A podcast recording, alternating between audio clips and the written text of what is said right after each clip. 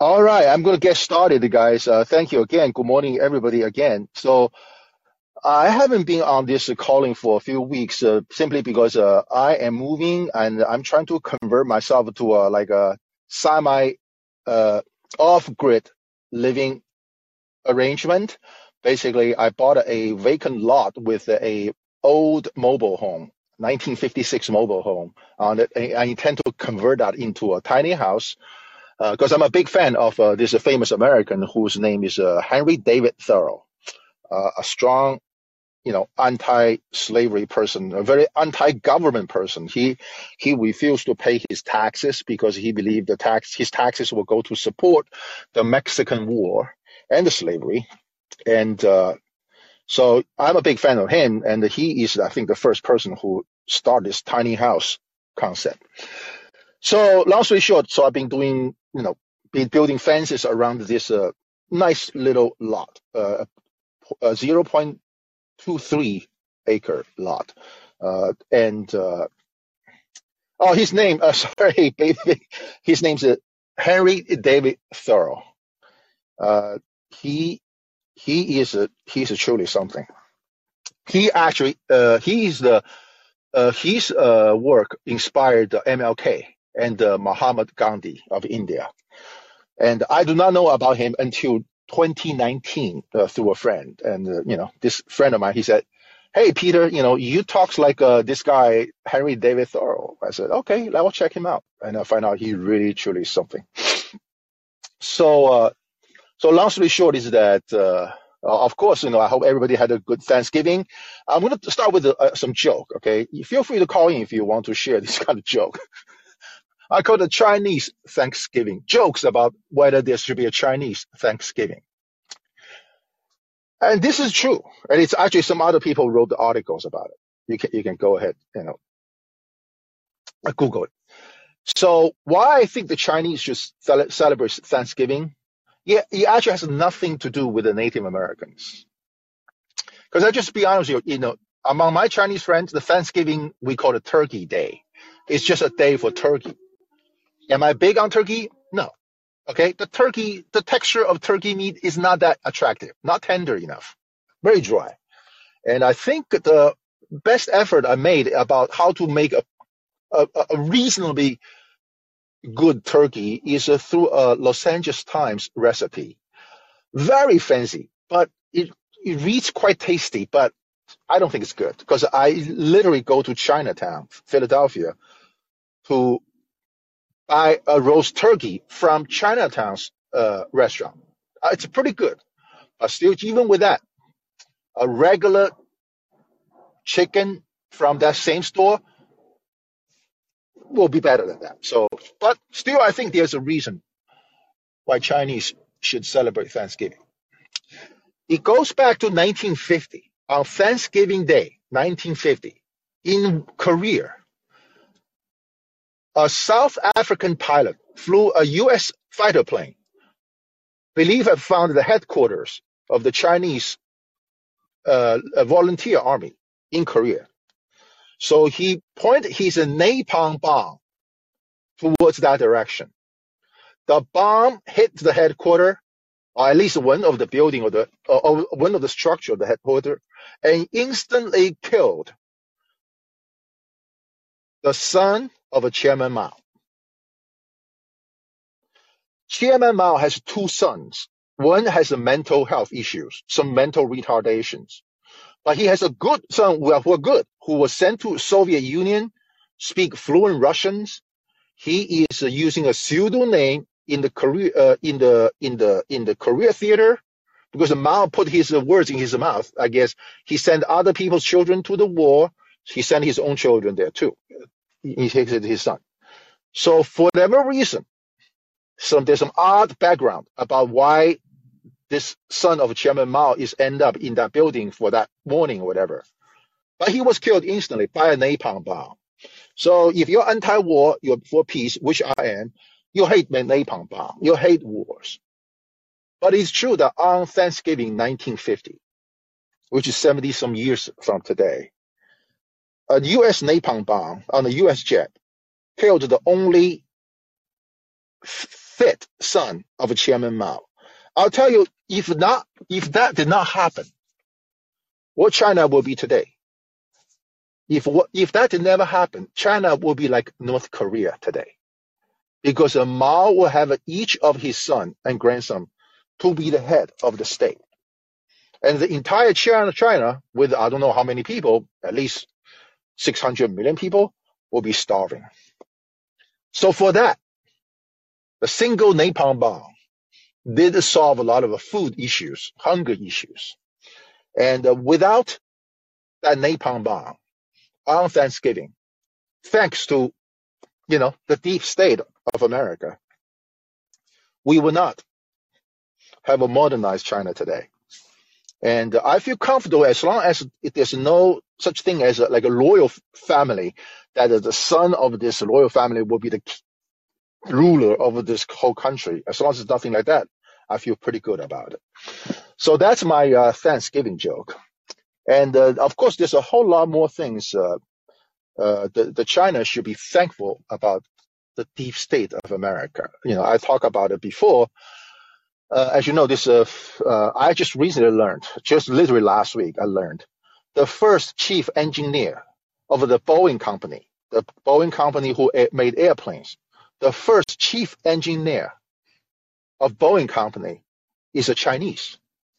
But unfortunately, back then, this uh, this is still in the period of uh, the Nader period, N-A-D-E-R, uh, N-A-D-I-R, I believe, Nader period.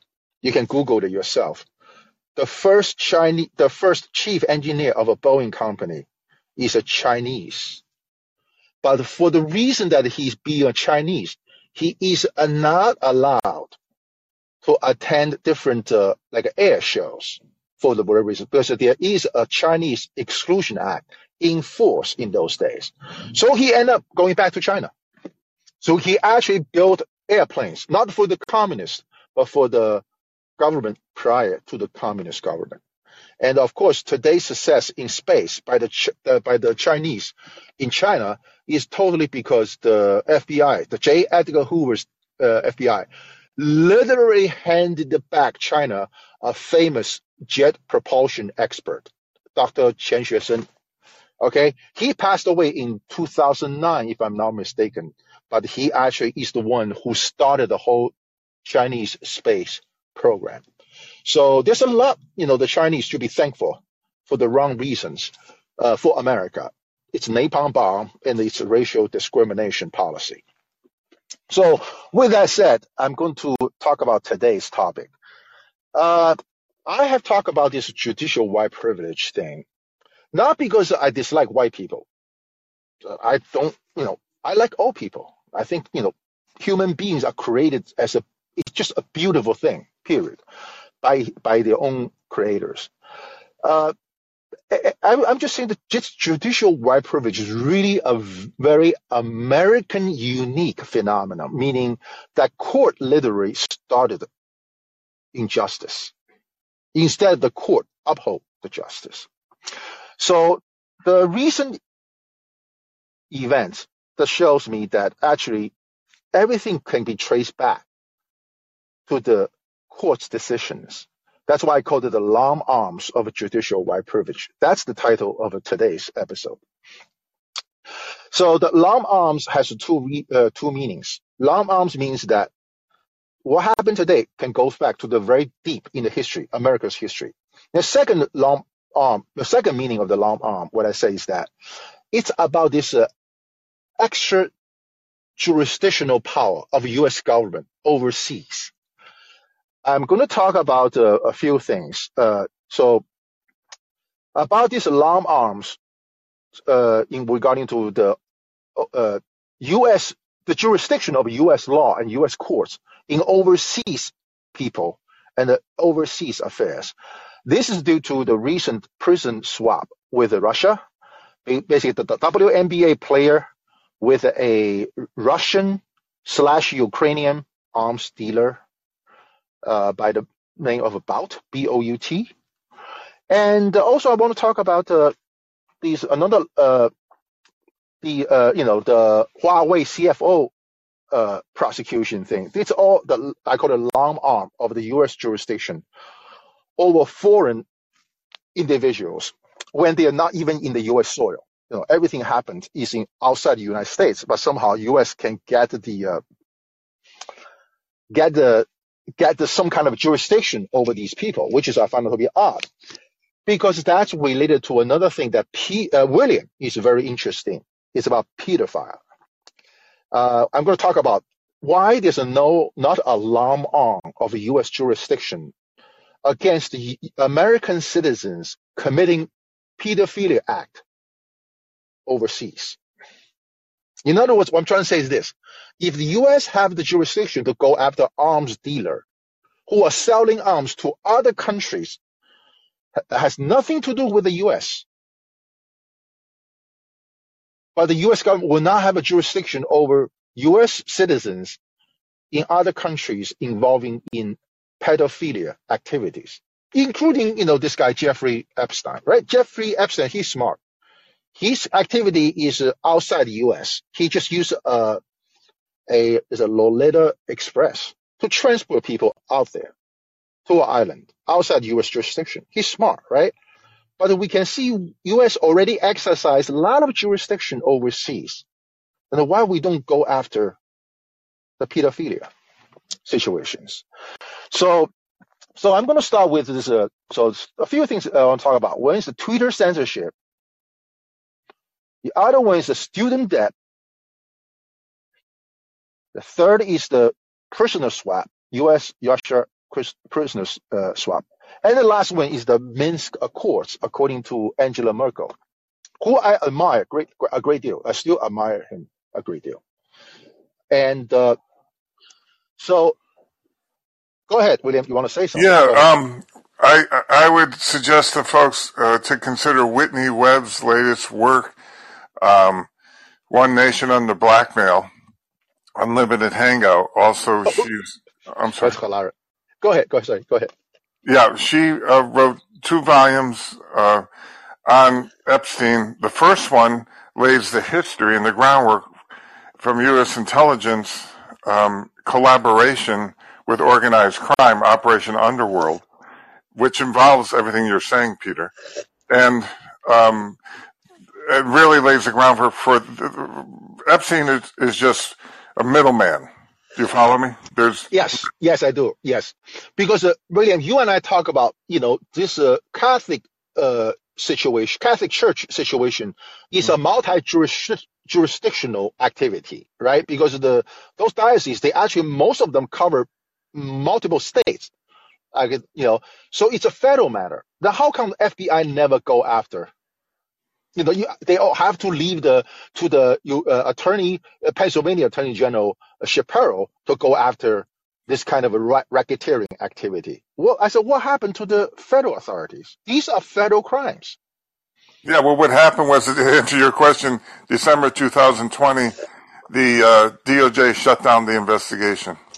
Yeah. They, so, yeah. Uh, go ahead. Go ahead. Go ahead. What they cited was statute limitations issues which are created, by the way, individual in each state. So, like, for example, you can have a statute of limitations in New York on this crime of five years. I believe Missouri has a two year statute, whereas Connecticut has a no statute of limitations for minors. They have a tiered statute, 30 years for, for what they call young adults and 20 years for adults on sexual assault. So it's so diverse throughout the states uh, first of all, to cite the statute of limitations as was done by the DOJ, their investigation was spawned from the Attorney Shapiro's Pennsylvania grand jury investigation. Well, Connecticut has no statute on, on that. So for them to blanketly say we're shutting down the investigation, William Barr, uh, which appears to be a devout Catholic, um, uh-huh. you know, the Catholic, the Catholic mafia, and I want to call this out which Whitney Webb does call out. The, the, the Italian mafia and the, of course the Catholic Church are one lockstep. Let's be honest. They got to buy indulgences while they murdered people through the Catholic. oh yeah, yeah, right. The Jewish mafia and people say, "Oh, you're anti-Semitic." Am I anti-Italian? When I look, I'm anti-criminal activity. Exactly. yes. Period. I, I mean, there, there's so, a Chinese criminal too. I'm uh, anti. Of course. You know, there's ahead. mafias. Uh, yeah, that's uh, who really run the world, which is her point. You know, with Operation Underworld, uh, collaboration between U.S. intelligence and basically mafias around the world, uh, organized crime. So, um, uh, you know, uh, they haven't gone away. They've just been incorporated. Even Hoover going, she she ties it way back. So that's volume one. Of course, I haven't read the book. It's like 400 some odd pages. I just saw her interviewed, um, and Heidi turned me on to Whitney Webb, and uh, boy, I'm really glad because Whitney Webb then does another volume where she dives deeper into Ghislaine. I think it's Ghislaine. How do you pronounce her name, Peter? I don't recall the one who did get uh, sentenced, but she's in. Uh, the country club prison uh, in Florida. Um, uh, Mr. Maxwell's daughter. Well, Maxwell was intelligence, uh, Mossad intelligence, uh, tied in. Well, tied in with it. And uh, I'll finish because I know you want to move on with saying that um, that that uh, DaCosta, uh, who originally prosecuted Epstein uh, over a, a decade ago, he came out public and said he was he was a federal prosecutor in Florida. If you recall, Epstein only got one count of sex trafficking with one minor for that slap on the wrist, you know, was mm-hmm. that he mm-hmm. was told to back off because Epstein was intelligence, tied in with intelligence. Do you follow me? So yes, he is an informant, basically. Yes, uh, he's a informant because I, I, I brought this up before. again, this is a, thanks to the court. FBI is not a law enforcement agency; it's a That's spy right. agency. Yes. A spy agency. They the, the people who help them are called informants, not witnesses. Witnesses are those who witnesses an actual crime. There has to be a victim, and uh, and uh, th- in this case, they'll just say, "Oh, this guy is our assets," despite the fact he's a pedophile. He is our assets, therefore we have to let him go and, and all that. Oh, yeah, totally. So I, uh, you know, by the way, about the racketeering charges, criminal. Have you heard of this? Is that actually because organized crimes are so difficult to detect. The courts in different places have allowed statute of limitation uh, not to be a bar of the uh, of a particular civil case or criminal case, because the court has said that it all depends on when the victims first learned what happened, what actually happened to them. So basically, the court says these criminals they have they are masterful in, in, in committing a flight of justice. Therefore, the statute of limitation will not, uh, should not bar a criminal proceeding or civil proceeding simply because the time has passed. So you can Google that yourself. The second thing I want to tell you is that in Baltimore, there is a case where a nun uh, is reportedly ref- refused to have a romantic relationship with a pastor, with a priest, and she later was killed. That is a murder case. The murder case should never have a statute of limitation. And uh, the beef uh, of the church critics is that the Baltimore Police Department actually helped covering up that priest's crime. A crime that just makes perfect sense of how evil organized crime can be. Basically, the church infiltrated uh, the local police department right? So you would think this will be the number one priority of a federal law enforcement agency such as FBI, right? But that's not the case. And uh, why? You know, because they are, you know, they clearly the church also have infiltrated federal uh, law enforcement agencies and the deep state agencies as well. Peter, so, can I throw in one fact to validate what you're saying? The sure, church hired Kathleen McChesney, who's a former executive uh, assistant executive director, FBI. They hired her in 2002 after this whole scandal broke in Boston. Remember that? That was the spotlight team for the Boston Globe. And so the church tried to save face. They had something called the Dallas Charter, where Cardinal McCarrick was the lead of that. Well, Kathleen McChesney's uh, former assistant executive director, she's been with them for 20 years. She's still saying there needs to be transparency, accountability. And the fellow who was the face of reform, that Cardinal McCarrick, he finally got defrocked in 2019 for sexually assaulting seminarians and uh, minors.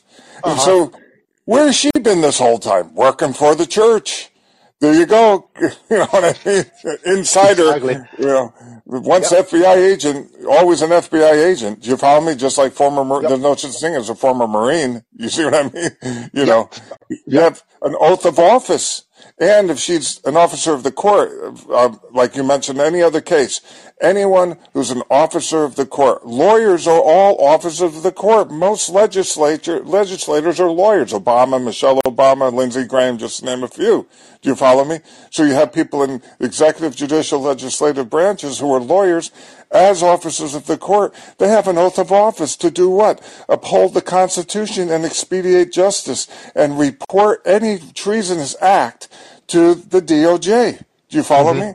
Yep. And if they yep. don't, they're guilty of what's called misprision of treason, which, as you know, would be acting under color of law, violating their oath of office, the, the, the, the Constitution, our civil rights. And But this is standard operating procedure. Yep. You see what I mean, bro? Like you yep. know what I, you know that. Yes, I totally do. And I, uh, well, so I, uh, when before I end today, I'm going to go back to your point, uh, William, about this. Uh, but uh, just let me uh, let me continue with this because I won't go back to you because sure. I talked about this briefly before. I want to bring it up again. Again, not because I think we can do something about it, but I just want to give you some ideas. Okay, so so I'm going to start with this uh, Twitter censorship. You know, there's a lot of uh, outrage, public outrage when uh, when this Elon Musk the first dump of a Twitter files. I think this is probably two weeks ago now. And uh, uh, by the way, I would just say the the outrage by the Republicans and the Fox News is a very hypocritical. It's just they are just again I, I've, I've said it before. The so-called conservative of Republicans today, I call them opportunistic conservative, meaning that if the narrative is good for their political agenda, then they're going to be very loud. They will be like a crying baby without milk for a couple weeks. Okay. But if it's uh, not good for their political agenda, they will be so quiet. So, so, so they, they are just as guilty as the, as the left side of, of the mainstream media. So very few people got upset with what's already known. I had an episode uh, in the past, I think a month ago. Uh, uh the title is called "The FBI's Disinformation Board," because uh, the FBI has recently, due to uh, Mark Zuckerberg's uh, account, that the FBI has acknowledged that as a routine I'm going to quote that word routine as a routine. That's FBI's words. The FBI routinely work with the private companies to give them ideas where are potential foreign threats. The FBI placed a statement as a plausible defense, which I don't believe is a defense itself. They're saying the FBI cannot force these private companies to do or not what not to do. They are just giving them hints, advice. But that itself, I said, is a giveaway, is that the FBI actually has a routine. There is a squad, a team, a department within the FBI who routinely will go with, uh, will, will visit, be on a Zoom call or personally visit these uh, headquarters of this big tech company saying, hey, you need to watch out this China threat. Uh, hey, you need to look out this uh, Iran threat. You have to look out this uh, Russia threat, and yada, yada, yada. So the FBI already admitted they're doing this as a routine. That is the most astonishing thing. Because as we all know, the Homeland Security, following the FBI's practice, they have thought about having a disinformation council And due to the public outrage, they stopped it. But the FBI already is doing that, maybe for years or for decades. But nobody is uh, doing anything about it. So once again, you know, people are saying these are very anti First Amendment.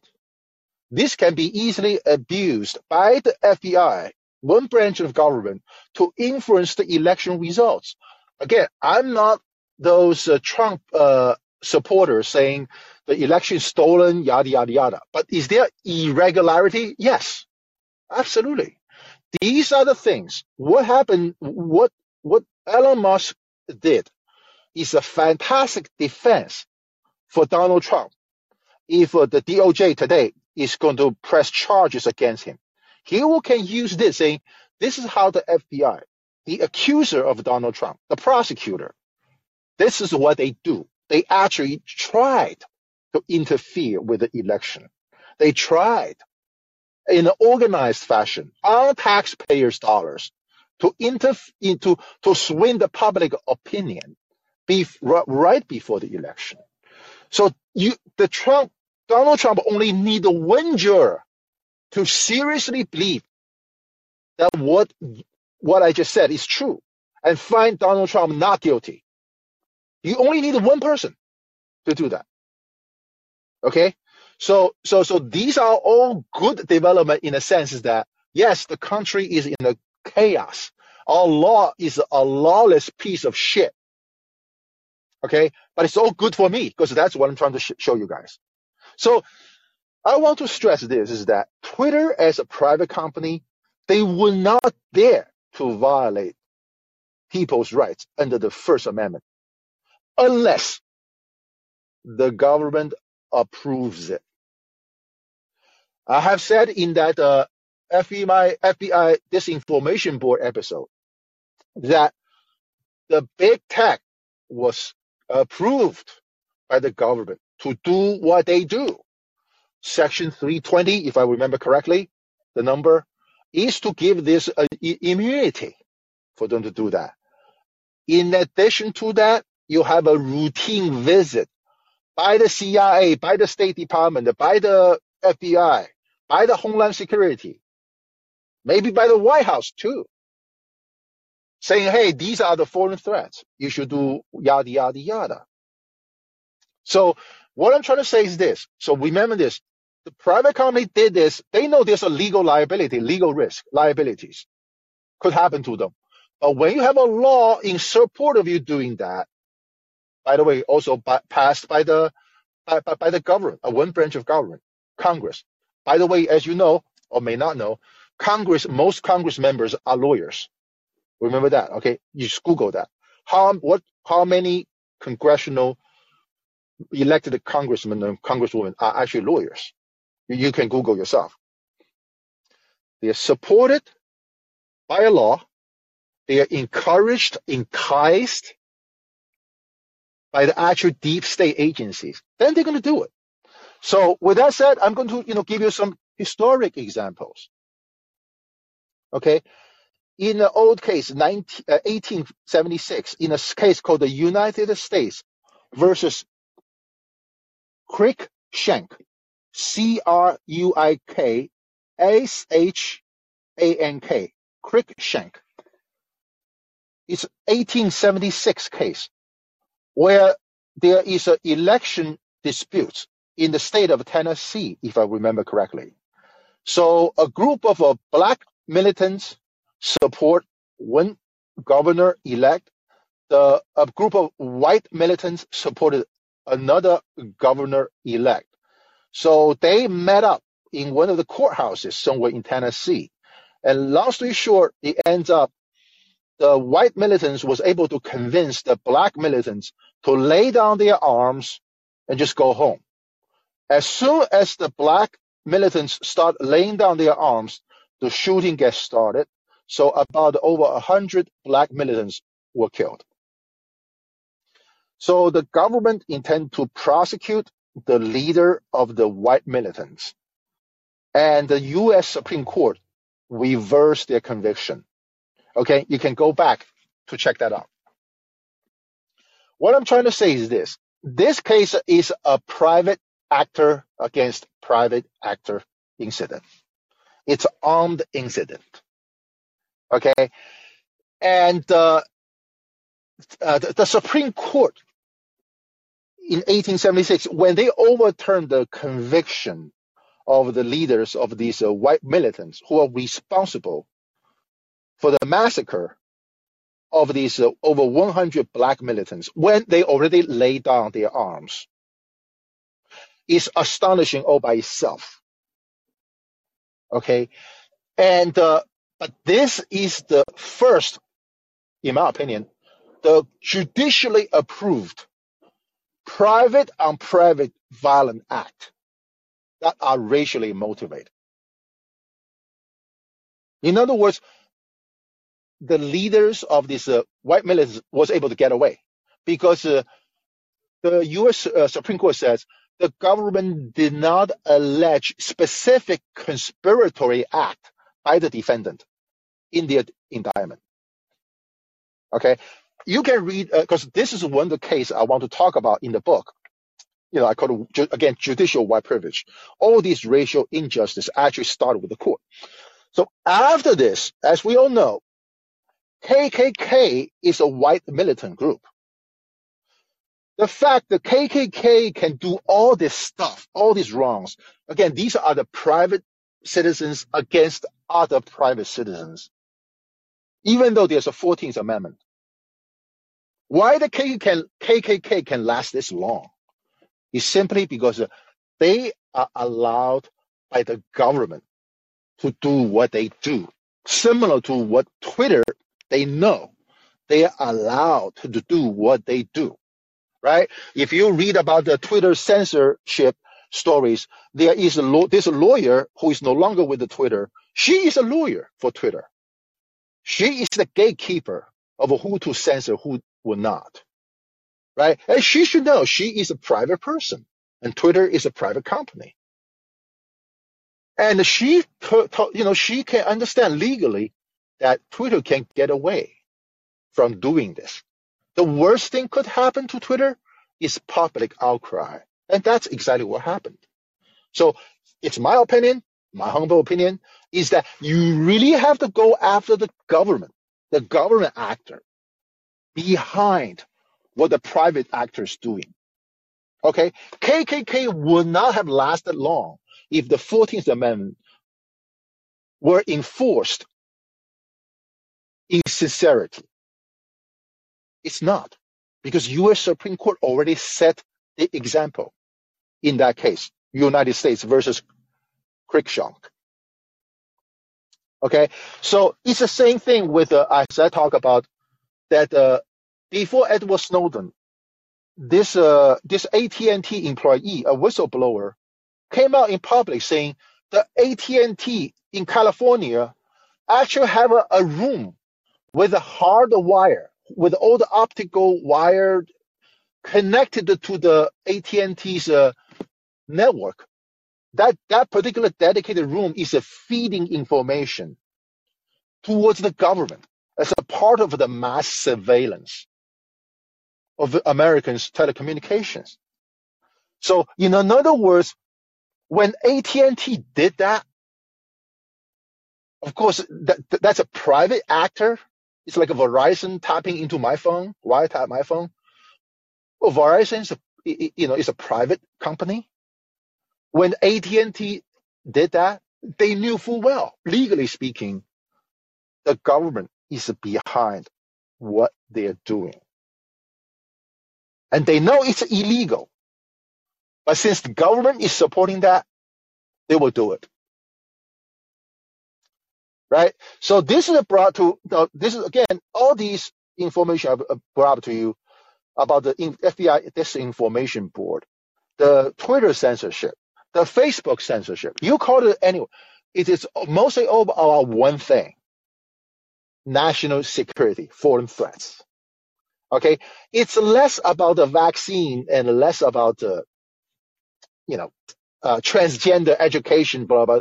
Less about domestic stuff. It's more about anything related to so-called foreign threats.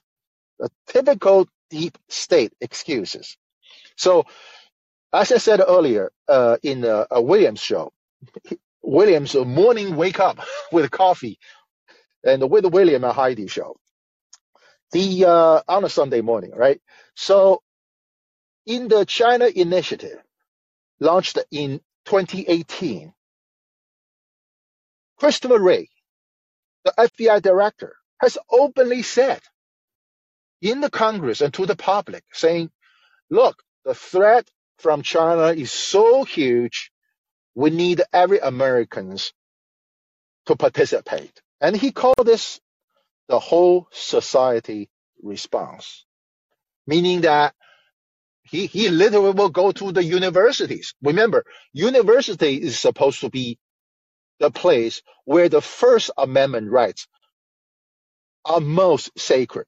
Now, people may say the church is. Well, the church is a separate story, because uh, when you talk about church, uh, uh I'm not sure about the mosque, because I think uh, the FBI raided the mosque in the past. I'm pretty sure, but FBI will never raid the church for apparent reasons. The uh, you know, basically, Christopher Wray literally went to colleges saying, hey, you need to report this Chinese scientist. Okay, it's not about what actual crime they committed.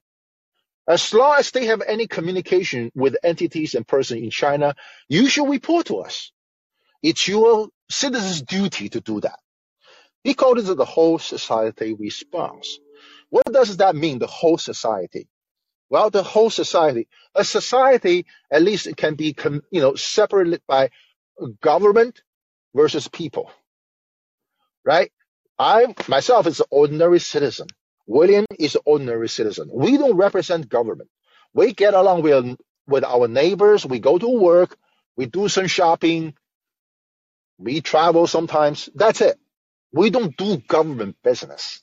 I myself know that if we are invaded by a foreign countries, I might have to pick up an arm, train myself how to shoot, and participate in the defense of our homeland. But by the way, all our defense department, homeland security, is all about invading other countries, interfere with other countries. Has nothing to do with our own homeland defense. So, so the whole society response is this. Not only dealing with this uh, counterintelligence threat is a government's job. It's also a private citizen's job. It's the private citizens should act as a informant, uh, assets like Jeffrey Epstein, to be the FBI's counterintelligence assets to help us to report any suspicious person, not for what they did, but for who they are. Okay? In these days, if you ever say something in the social media in support of Russia, you are automatically considered to be, by the way, it is on the National Security Division's website. You'll be automatically considered to be someone trying to work with the foreign influences to cause distrust or, or discourse in the United States. You will be labeled as that person. The FBI's National Security Division can take counterintelligence actions against you. Just simply because your neighbor or a fellow social media podcaster reported you. That's called whole society response, meaning they want a private person to act as if they were a police, they were a government counterintelligence specialist. That's what they do. So going back to the Twitter is this. What Twitter did is a part of the whole society response. Okay? It is entirely linked, connected, coordinated with the FBI routine. Okay? So, so to me, the key is that you really have to go back to the history, which I talked about already. At what stage, at what point in the history of the United States, the court give the deep state unlimited power under color of a national security. As long as a president come out and say, we are under attack in a cyber warfare with Russia or in an economic warfare with China or a terrorist warfare with Iran, boom, the government has a perfect legal excuse to deprive ordinary Americans constitutionally protected rights. That's what they do. And they have a clever name for it, right? In this case, it will be the whole society response. You know, so that is the first topic, you know, I want to, I want to cover. The, the, uh, the, the next topic I want to talk about is student debt. You would think student debt you know, I know there's a lot of Americans owing a lot of money, which I'm very sympathetic. You know, I myself, as an example, I'll tell you this. Uh, I got my two college degrees in China before I came to the United States. Then I attended a graduate program at Villanova University, uh, to which I paid about $3,000 in the first semester. And then in the following semester, I got the graduate assistantship. So the tuition is waived and with a small stipend. So I'm, you know, I'm debt free as soon as I graduate. I'll tell you, that's a huge difference. Now, I personally cannot imagine anyone to carry a, a student debt of, uh, say, $30,000. I will lose sleep over that. Okay. I consider a tremendous financial chain tied to a person with his office chair, you know, whatever you call it. I'm very sympathetic with that. Okay. But as we all know, student debt relief program now it's stopped by two legal actions, uh, if I remember correctly. I did not read it particularly deep, but I'll tell you, the student debt is going to be reversed. You know, it's actually will date back to the court's decisions. I'll be real quick with that. We all know about this case, famous case called the Brown versus Board of Education. A lot of lawyers, judges, including the mainstream medias, they will celebrate this Brown versus Board of Education, how great it is, blah, blah, blah. But you never, very few people tell you another case, which is dated, uh, is a, it's a 1974 case, if I remember correctly. It's about 20 years after the Brown versus Board of Education. That case's name is called the San Antonio Independent School District versus Rodriguez. San Antonio Independent School District versus Rodriguez. Rodriguez is a Mexican name. In this case, the courts evaluate this, that the Texas public education finance system violates the 14th Amendment Equal Protection Clause by failing to distribute funding equally among all school districts. So let me repeat.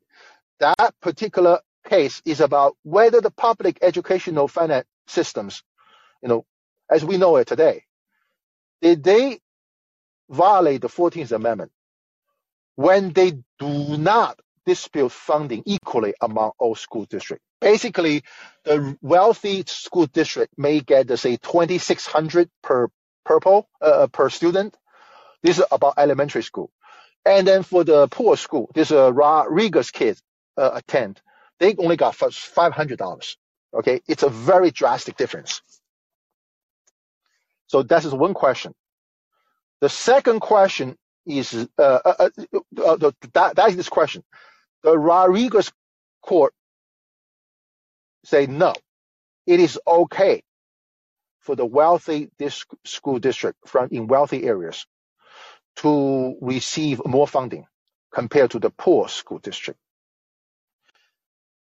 That is a reversal of Brown versus Board of Education. Okay, I will not go deep into why on that, but I will just use that as an example. The court made the decision based on this, on this question. Is education a fundamental right under the Constitution for any citizens or person in the United States? As, as you can see the importance of this question, if uh, education is an entitlement for every citizen. In this case, it's actually elementary school education. It's not college education. If an elementary school education is a fundamental right under, under, under the Constitution, then the court will say, yes, unequal funding is a violation of the 14th Amendment. However, the court at that time says, in this court, saying, no, the, it is not a fundamental right to the uh, elementary school education for these young kids. You take that into consider college education. So your first question will be asked, in my opinion. I don't know how the court is going to decide because the Supreme Court is going to hear this student relief program two cases in February of next year. But the court will similarly ask this question. Is getting a college education, again, this is not about elementary school education in a public school setting. This is about getting student loan to attend private school or public, uh, to attend private colleges or public colleges. Oh, by the way, I don't want to be misunderstood. I'm against this uh, San Antonio versus Rodriguez decisions. I think it's a reversal of a Brown versus Board of Education. I believe it's already bad that the Brown versus Board of Education is for the court to correct its own mistake of a Plessy versus a Ferguson that's established separate but equal. 75 years after Plessy versus Ferguson, the court corrected its own mistakes. But now, 20 years later, after the Brown versus Board of Education, the court again reversed itself, saying it's okay, the elementary school kids, they do not have a fundamental right for equal educational opportunity.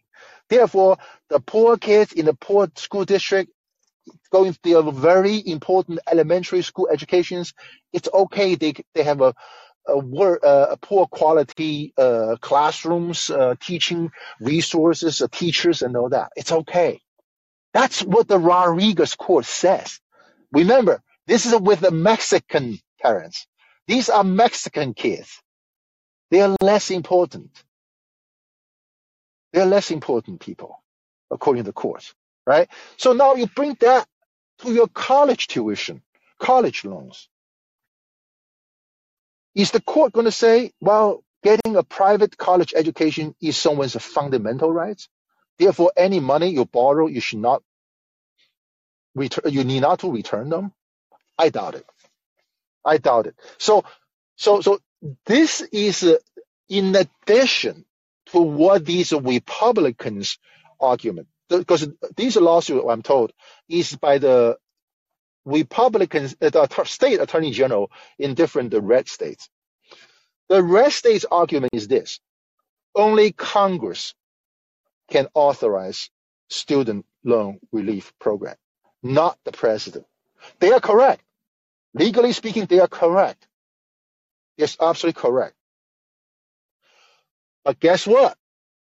Getting Congress to do that, it will be so impossible just as is to getting Congress to consider reparation. Okay? So, so for that two reasons, I want to show you guys that this student loan relief program actually goes back to a racial case in this Rodriguez case, the Mexican case, is that in which the Supreme Court already said in 1974, getting your elementary school education is not a fundamental right under the Constitution of the United States. Okay. By the way, I have a whole bunch of reasons why I said this is so bad. It's this is it's a reversal of a Brown versus Board of Education, but it will be in a separate episode. So that's that.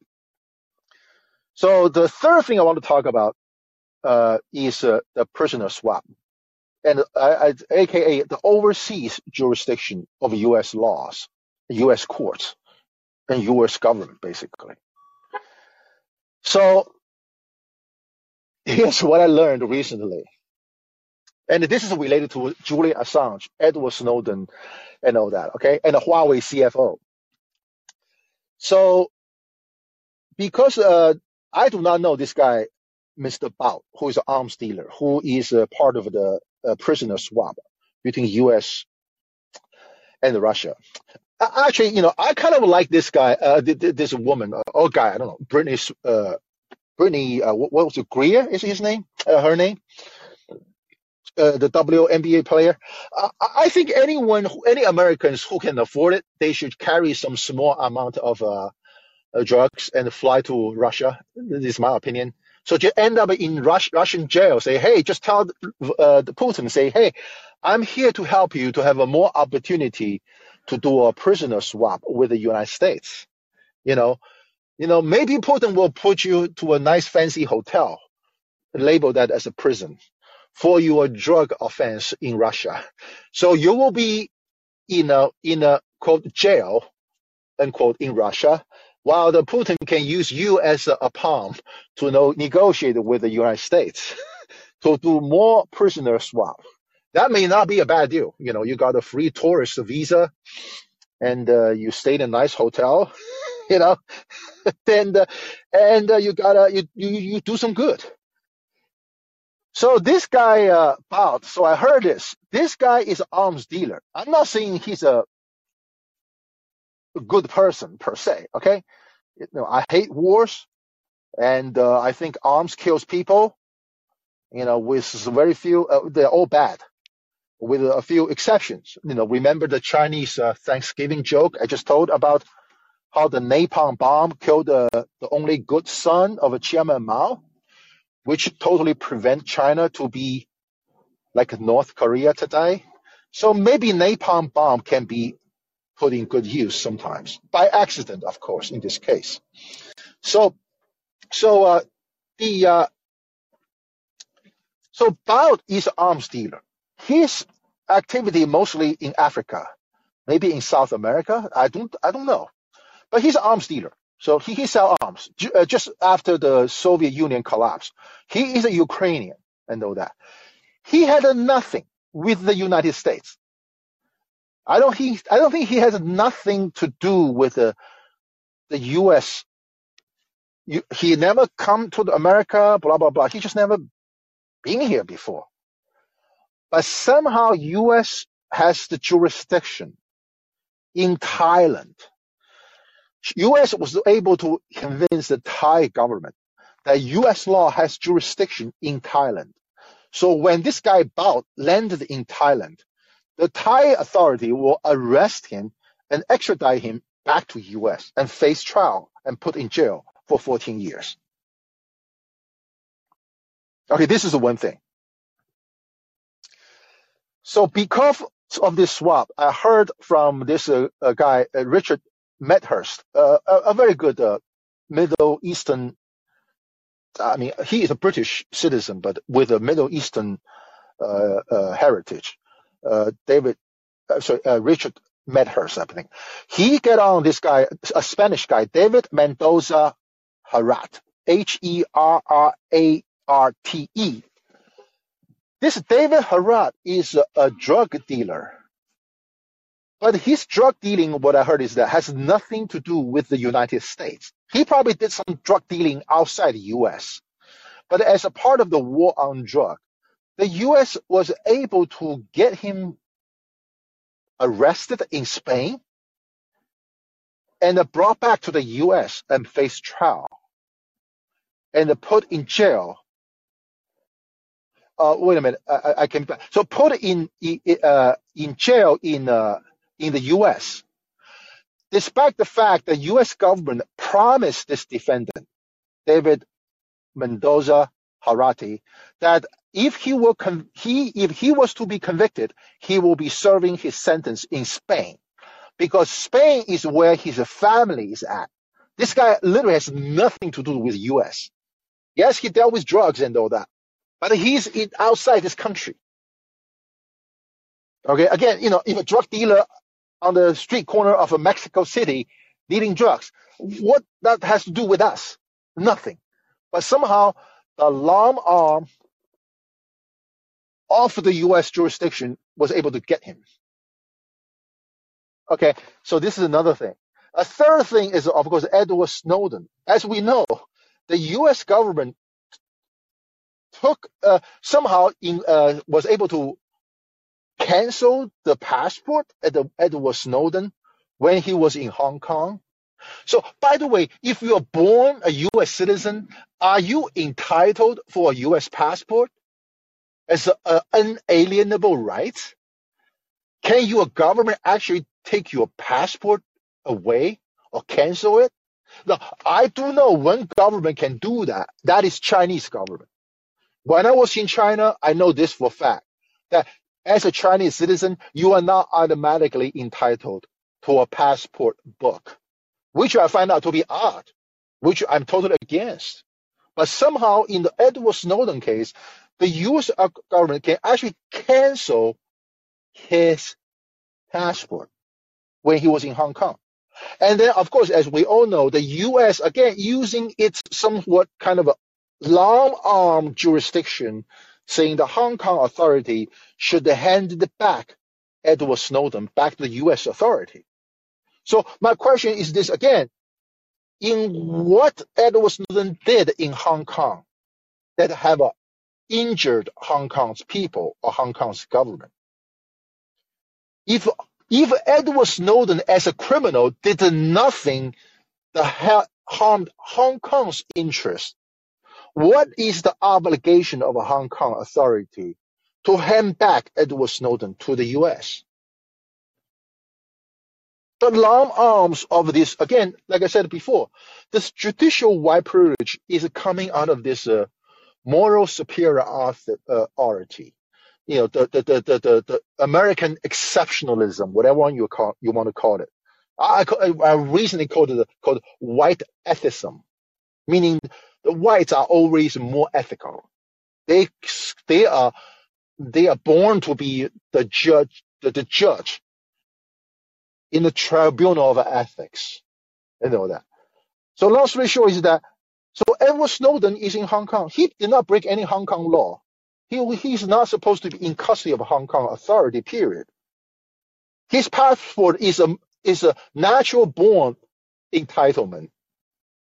And the long arm of U.S. jurisdiction should never reach that. But guess what? No judges in this country, in this court, in this country, has ever questioned the state, deep state's claim that the U.S. law actually can extend this far to Thailand for Mr. Bout, to Edward Snowden in Hong Kong, to Julian Assange in UK.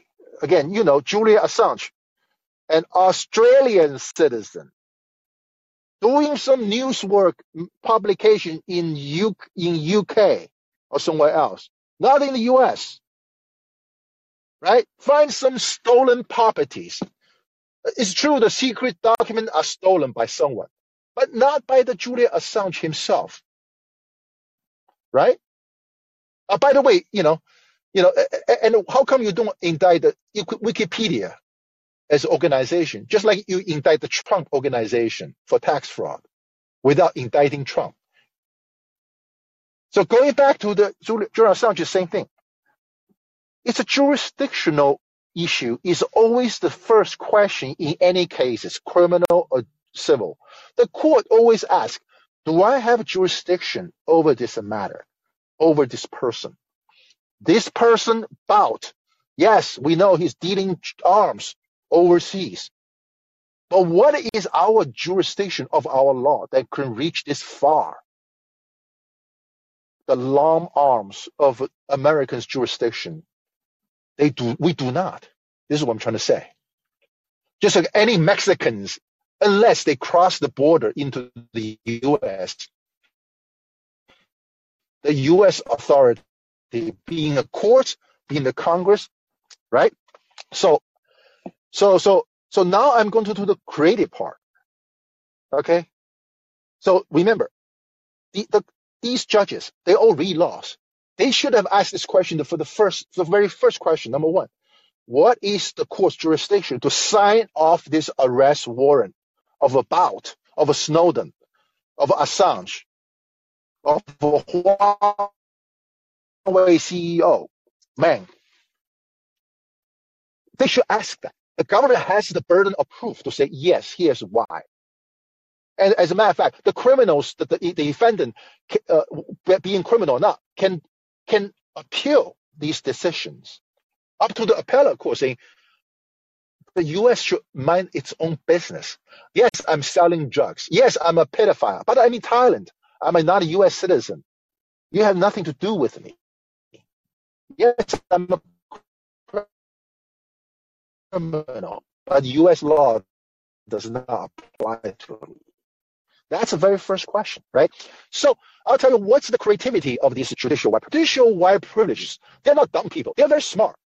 They are Harvard educated. They're Yale educated. They're Stanford educated. They're very smart. Okay. They do have a, you know, they have to have a self-entitled moral superiority and they have that smart. They will be creative. So in the Huawei case is this. Again, I'm very with the Huawei case, even though I'm Chinese, you know. And uh, how the U.S. gained the jurisdiction with Huawei is the SWIFT banking system. It's very, very long stretched, long armed jurisdiction. This is bizarre. Okay. So th- this, there's a bank. It's a British bank called the HSBC. It's a, this is a, a United Kingdom bank, uh, bank. It's not a US bank. Of course, they are on the SWIFT system, the international bank. This bank was caught dealing with some trade with Iran in violation of some US law. So as a part of the plea agreement, this bank agreed to be more careful and yada, yada, yada. Okay. So to avoid prosecution. So that's what happened. So for some reason, Huawei used this bank also. So one of the subsidiary of Huawei or whatever is have dealings with Iran. So for whatever reason that they are all using this SWIFT, you know, clearly responsible for all the banking transactions, is in violation of this U.S. law. And that is why when she is in Canada, the U.S. says, tell Canada, by the way, you know, it's just a vassal state of the United States, say, go arrest her. We want to extradite her to the U.S. What I bring up is this. It's not about this Huawei CFO, because after all, she's back. And China as a sovereign nation, not the, the, the bitch nation, prostitution nation, such as Japan, Germany, where you literally have a standing army of a U.S. a foreign government in your own country, right? China is a sovereign company, uh, country. There's no foreign troops. So the China can say, no, we're not going to, you know, we're going to fight. We're not going to give you that. We're going to take certain actions. We're going to arrest two Canadian citizens. This is an act of war. This is an act of hostility. This is not an act of a law enforcement. Right? So long story short is this. I want to go back to this SWIFT system excuse. I'm not against it, but I want to tell you this. For the longest time, I know this. Middle-aged white males loves young girls. That's why there's a lot of ch- church abuse. We know that, despite the fact these priests they uh, they are self uh, uh, self-claimed uh, what a celebrate, right? You know, they're not into sex and all that, right? And but for some reason, I do know for a fact there's a lot of old age, middle age, old age white males from Europe and America who travel to Southeast uh, Asian countries, such as Cambodia, Thailand, for the purpose of not just prostitution, but child prostitution. Is that a fact? You know, please, you know, call in if you disagree with me. Now, I'm not saying this because uh, I hate white people. I'm just saying predominantly middle-aged white male likely will have a more materials resources such as the money, houses, investment, and all that. You know, just like a, a client of clients of a Jeff Epstein. They have extra dose. They are into little girls. Where do they travel to? Thailand, Cambodia, and uh, you know, and all those uh, poor countries. And I know in those countries, I've said you will have literally fathers of the young girls holding the hands of their young daughter to peddle for child sex. Okay? We all know that. We all know that. You can Google that up. You know, I have a recent confirmation uh, uh, by this uh, uh, uh former U.S. Marine who living in Thailand uh, by, by the name of Brian Berletic. He his show is called the New Atlas, N E W New Atlas A T L A S on YouTube. He is a U, former U.S. Marine living in Thailand. And he's, you know, just a few days ago he said, you know, he said there's a lot of uh, expats in Thailand, and we know they are doing shady business. What shady business? Child prostitution. Now, is child prostitution bad? Is it banned by the United States? I think it is. Do we have a jurisdiction over if a American, a white, middle-aged white Americans conducting child prostitution in Thailand or in Malaysia or in uh, Philippines or in uh, Cambodia, Vietnam, Laos? Just think about it. Where these people's assets and the banking transaction happen on the SWIFT, right? On the SWIFT system. Did they violate the law using that system as a tool to violate that law? You bet. Does FBI has jurisdiction over these people being Americans, being using American banking system doing something is that considered to be international crimes under the UN Charter. They they do. I, actually, they probably do. Okay, because if what's good for this uh, Huawei CFO, being that she is the in charge of banking activities of Huawei, and she has access to SWIFT systems, and somehow she is in violation of a, of a, of a Iran-related laws, U.S. laws. Therefore, she need to be arrested in Canada, be extradited to the U.S. If you think that's your stand, then I'll tell you, there's literally tens of thousands white, middle-aged, wealthy, relatively wealthy Americans, males, in those South Asian countries doing nothing but child prostitution. Should FBI go after them? Apparently not. Why not? Because the targets are white. That is the same reason why Jeff Epstein is not being pursued. Because these criminals who get away from laws is because this government, as always said, is a this this so-called democracy in America. I have always said this is called white majoritarian democracy. Plain and simple. It's plain and simple. The same law, the same tricks is going to be applied primarily to the racial minorities, for the politically weak groups, to the legally naive people. I'll tell you this, okay, real quick, because this guy, David uh, Herrarte, he's on a show with uh, Richard uh, Medhurst with a another American journalist.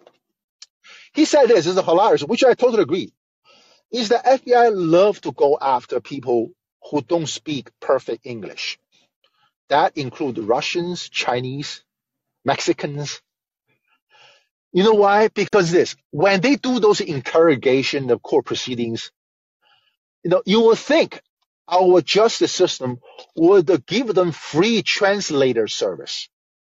They, these people facing the worst sentence for the crime they purportedly committed, they probably need the best translators to know which English words means what when it's spoken by the prosecutor's office, by the FBI. Right? They actually love to not to give them translator services. They love to these people. Uh, by the way, in my opinion, is this: if you go after a Mexican drug dealer, you really need to speak Spanish to do all the interrogation. To me, the entire trial should be in Spanish. Okay? It's only because the defendant should be afforded the maximum protection of being abused by a judicial proceeding. The number one judicial proceeding abuse could happen just because they do not know the actual words of the English. They don't speak perfect English, legally speaking. That actually put them into legal jeopardy. That's happened to many Chinese. That happened to many Russians. That happened to many non-English speakers. Right? So, so, so all this stuff, you have an extra long arms of the judicial white privilege. These are very smart people, right? They're all in the cahoots and all that, yada, yada, yada, right? So, so, so they, they, they actually make up all these technicalities to gain this jurisdiction over foreign people. You know, are, you know, crimes they may have uh, committed, yes. But does U.S. really have jurisdiction over them? Is this supposed to be the first question to be asked? And why nobody asks that? Not even the lawyers for these defendants. But guess what?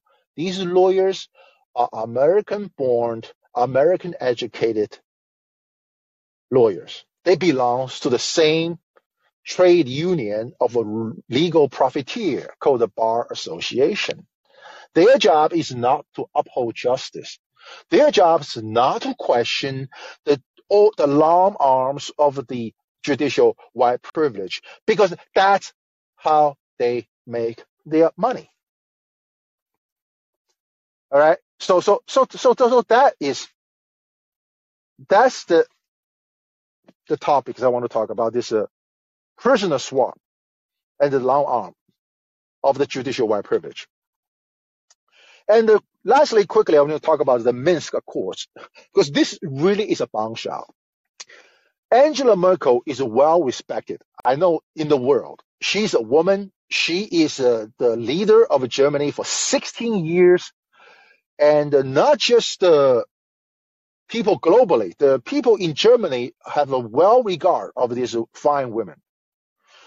She recently came out and say the Minsk Accords was never supposed to be a treaty. It was a tool to buy some time for the Ukraine to arm itself to have an actual war with Russia. That is astounding to me for many, many reasons because she's probably the most decent German leader I have ever known.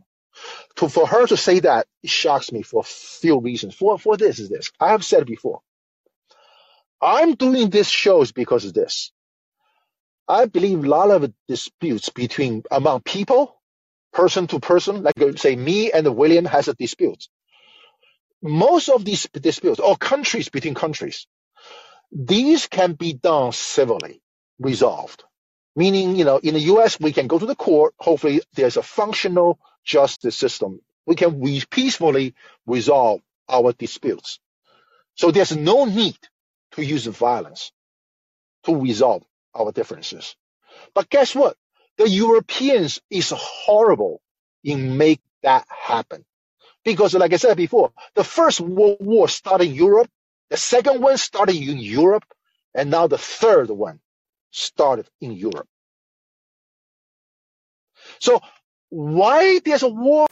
Because the European countries, they don't respect treaties right? In the US, the, our situation is that we made our federal government made over 400 treaties with Native Americans. And none, I'm told, I'm told, I'm not expert, I'm told, none of those treaties with Native Americans were actually enforced. So going back to Angela Merkel, so she's telling the truth, which I still give her credit for that. If what she said is true, I believe it is. It just shows once more when you are dealing with a white people, a white power, a white government, a white majoritarian democracy, democracy it may be, but it's a white majoritarian democracy. You need to look at the treaties very carefully. You need to make treat those accords very very carefully. Do they mean anything at all? Like I have said, you know, the 14th Amendment is sometimes called the War Amendment, meaning this is a law put on the book after a civil war, a bloody civil war. Right? And it is the U.S. Supreme Court in Plessy versus Ferguson that invalidated the 14th Amendment, meaning that the War Amendment to me is like a treaty after a war. And we are very good at abolish those treaties, abolish those accords. And Angela, uh, Angela Merkel confessed that one more time. So, so I, my understanding is that this word Anglo-Saxon means two group of people. One is from the Britain, the England. The other one is from Germany. So Saxon is from Germany. So I'm assuming Angela Merkel is a Saxon. And we, the Americans, are considered from the Anglo roots. We are not good at keeping our words, keeping our treaties. That is a trouble, right? So what I want to stress, I want to, then I'm going to question, how come that happened all the time? And I realized that it all go back, it all goes back to that uh, moral and the political chart of the inhabited world that I keep bringing up, which is dated around 1826. Because uh, the world is classified or categorized with a civilized world, semi-civilized world, and savages. Russians are considered savages. Native Americans are considered savages. Africans are considered savages. The Chinese are considered half civilized. So are the Indians, Indian in India and Japanese.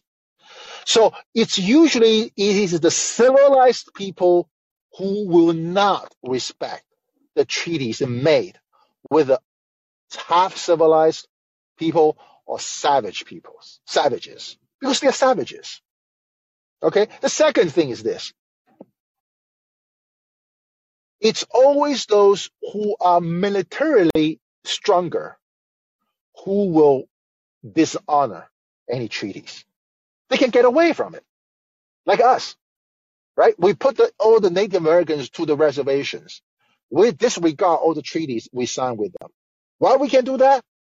Is because we have a bigger arms bigger nuclear weapons. Like Trump said, we have a bigger buttons.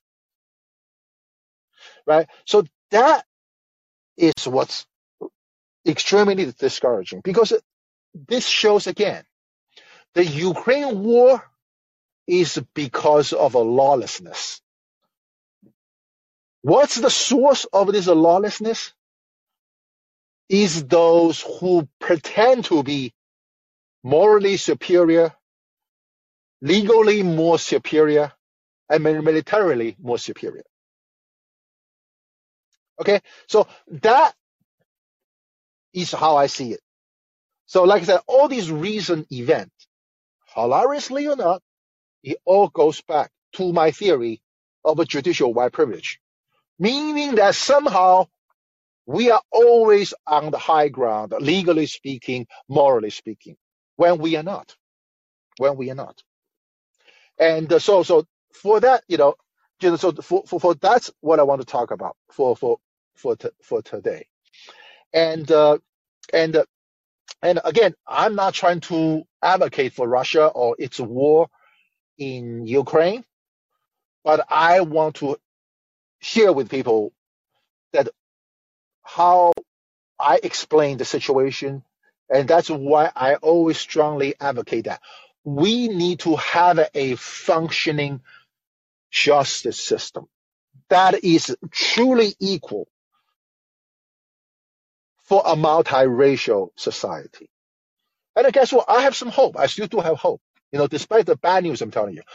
One very positive thing I've been seeing, I mean, you guys probably may not see, I don't even see it a lot, is the World Cup.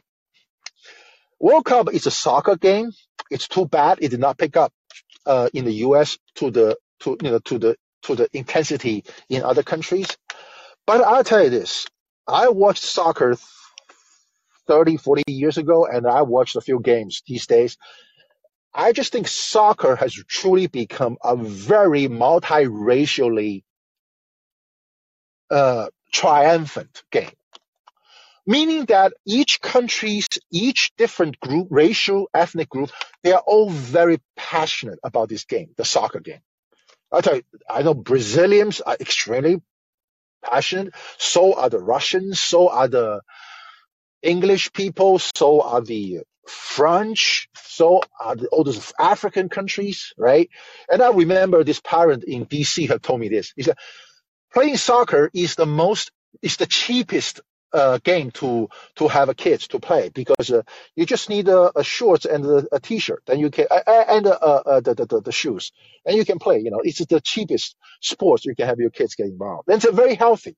You literally will not stop running, right? And I want to stress this: it's such a passionate game. So all people from all over the world is very passionate about it. But everybody is being able to follow the rules of the game. I have not seen any racial riots of any riots like those, uh, you know, English soccer fans, hooligans, um, they're called. Everybody's civil. They celebrate their victories. They they cry for their defeat. But there's no, I do not see any pronounced hate against any groups, racial groups or country and all that because of this or that. Everybody seems to be able to get along. So I see that as a great thing. I see that as the new world order. Nobody is superior than the other everybody can play the same game. Uh, by the way, a lot of those uh, African countries, uh, South American countries, they are actually coached by the European coaches. And I'll tell you, these European coaches, they did a fantastic job to really to take advantage of of the talents of the local people, right? So everybody can thrive under the same rule. That's what should happen in the American justice system. Our justice system should not be the one as a source of injustice, but a, a, a a venue where you can get a reasonable settlement uh, agreement out of any disagreement among people, among groups. So, so that's you know what I want to talk about. So for today, now uh, to you know to to just to as a extra you know topics uh, if William wants to chime in. So I want to bring this up, William, just because this is just my observation recently. Okay. Now I know in Delaware it's this case. I'm pretty sure in Connecticut, in the, in the federal government, uh, in the federal government is likely the case. Our Constitution calls for separation of government, three branches, right? So guess what? I know in Delaware is this. All three branches of government, they are on the same computer system. Meaning their emails are, is on the same system. Their instant messaging at work, it can be Teams or it can be something else. They are in the same system. That's the same thing for federal government. I'm pretty sure. I mean, now you you can you can doubt about what I just said. I would love someone to find it out. So when the three branches of the government, they are all on the same computer system. They literally can chat with each other nonstop, freely, with no prohibition, anything. Do we still have a separate but equal branch of government? Or do they have actually become, through technology, by the way, a single malefic block of a governing body of the people? I found that that to be very troubling. Again, this is what I just recently thought about. So I would love to hear what you have, you know, William, on that. All right, boy, boy, we got a lot to cover. The, the live chat. Sorry, go ahead. Me and Big Mouth Baby Mom. No, no, uh, hey, this you covered a lot of yeah, please, brother. you know, jump in and do the calling. This is Callin. I wanted to hear you talking. You know, go ahead. There's a baby, uh, sorry, the Yeah. baby mouth, um, uh, sorry, sorry, the big mouth baby mom. You know, She says laugh out loud. She's laughing now. yeah, Um, uh, I don't, I mean, uh, wow. As far as there is no separation of powers, there is no separation of corporate, uh, transnational, that includes the Catholic and Mormon churches, um, the banksters.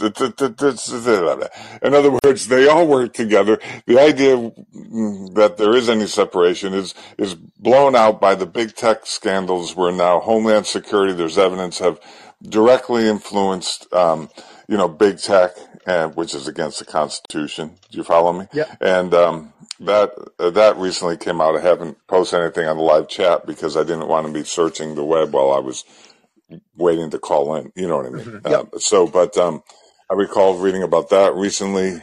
Um, of course, we have the Smith-Mundt uh, Modernization Act. I mean, I'll just call it the Propaganda Act. I mean, it's what it is.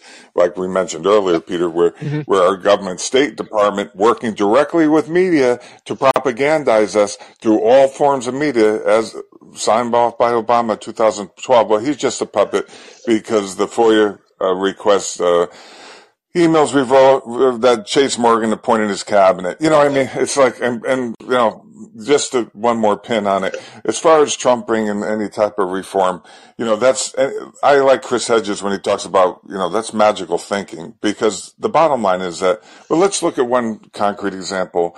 Trump brings in Steve Mnuchin, the foreclosure king, you know what I mean, in California, who Kamala Harris wouldn't go after, Uh huh. who was known as the foreclosure king, was automatic foreclosures on all the folks during 2008-9, you know, housing scandal. Um, and now he becomes Trump's Treasury Secretary, and we know what happened to the CARES Act money. Another greatest transfer of wealth upward, as always. You know, trickle down, no, you know, spurting up. You know what I mean? So, all right, so that's my my rant. But um, anyway, um, No, no, but, but uh, uh, William, no, so no. I want you to. I'm going to force you to think further. Okay, Well, then you dealt with a lot of court stuff, right? Oh But yeah, imagine this: the prosecutor on your case can instantly messaging the judge on the same computer system. I'm being serious here. No, I, Oh I'm not well, saying, oh, let me try to get this guy's uh, Judge uh, William Smith. Let me get his uh, phone numbers. I want to talk to him. As you know, it's a ex parte communication. It's actually disallowed. You know that, right? that's Yeah, true. but but hmm no, I'm not talking about you, this guy making an extra effort to get an ex parte. No, this guy can literally see this judge on the team's channel.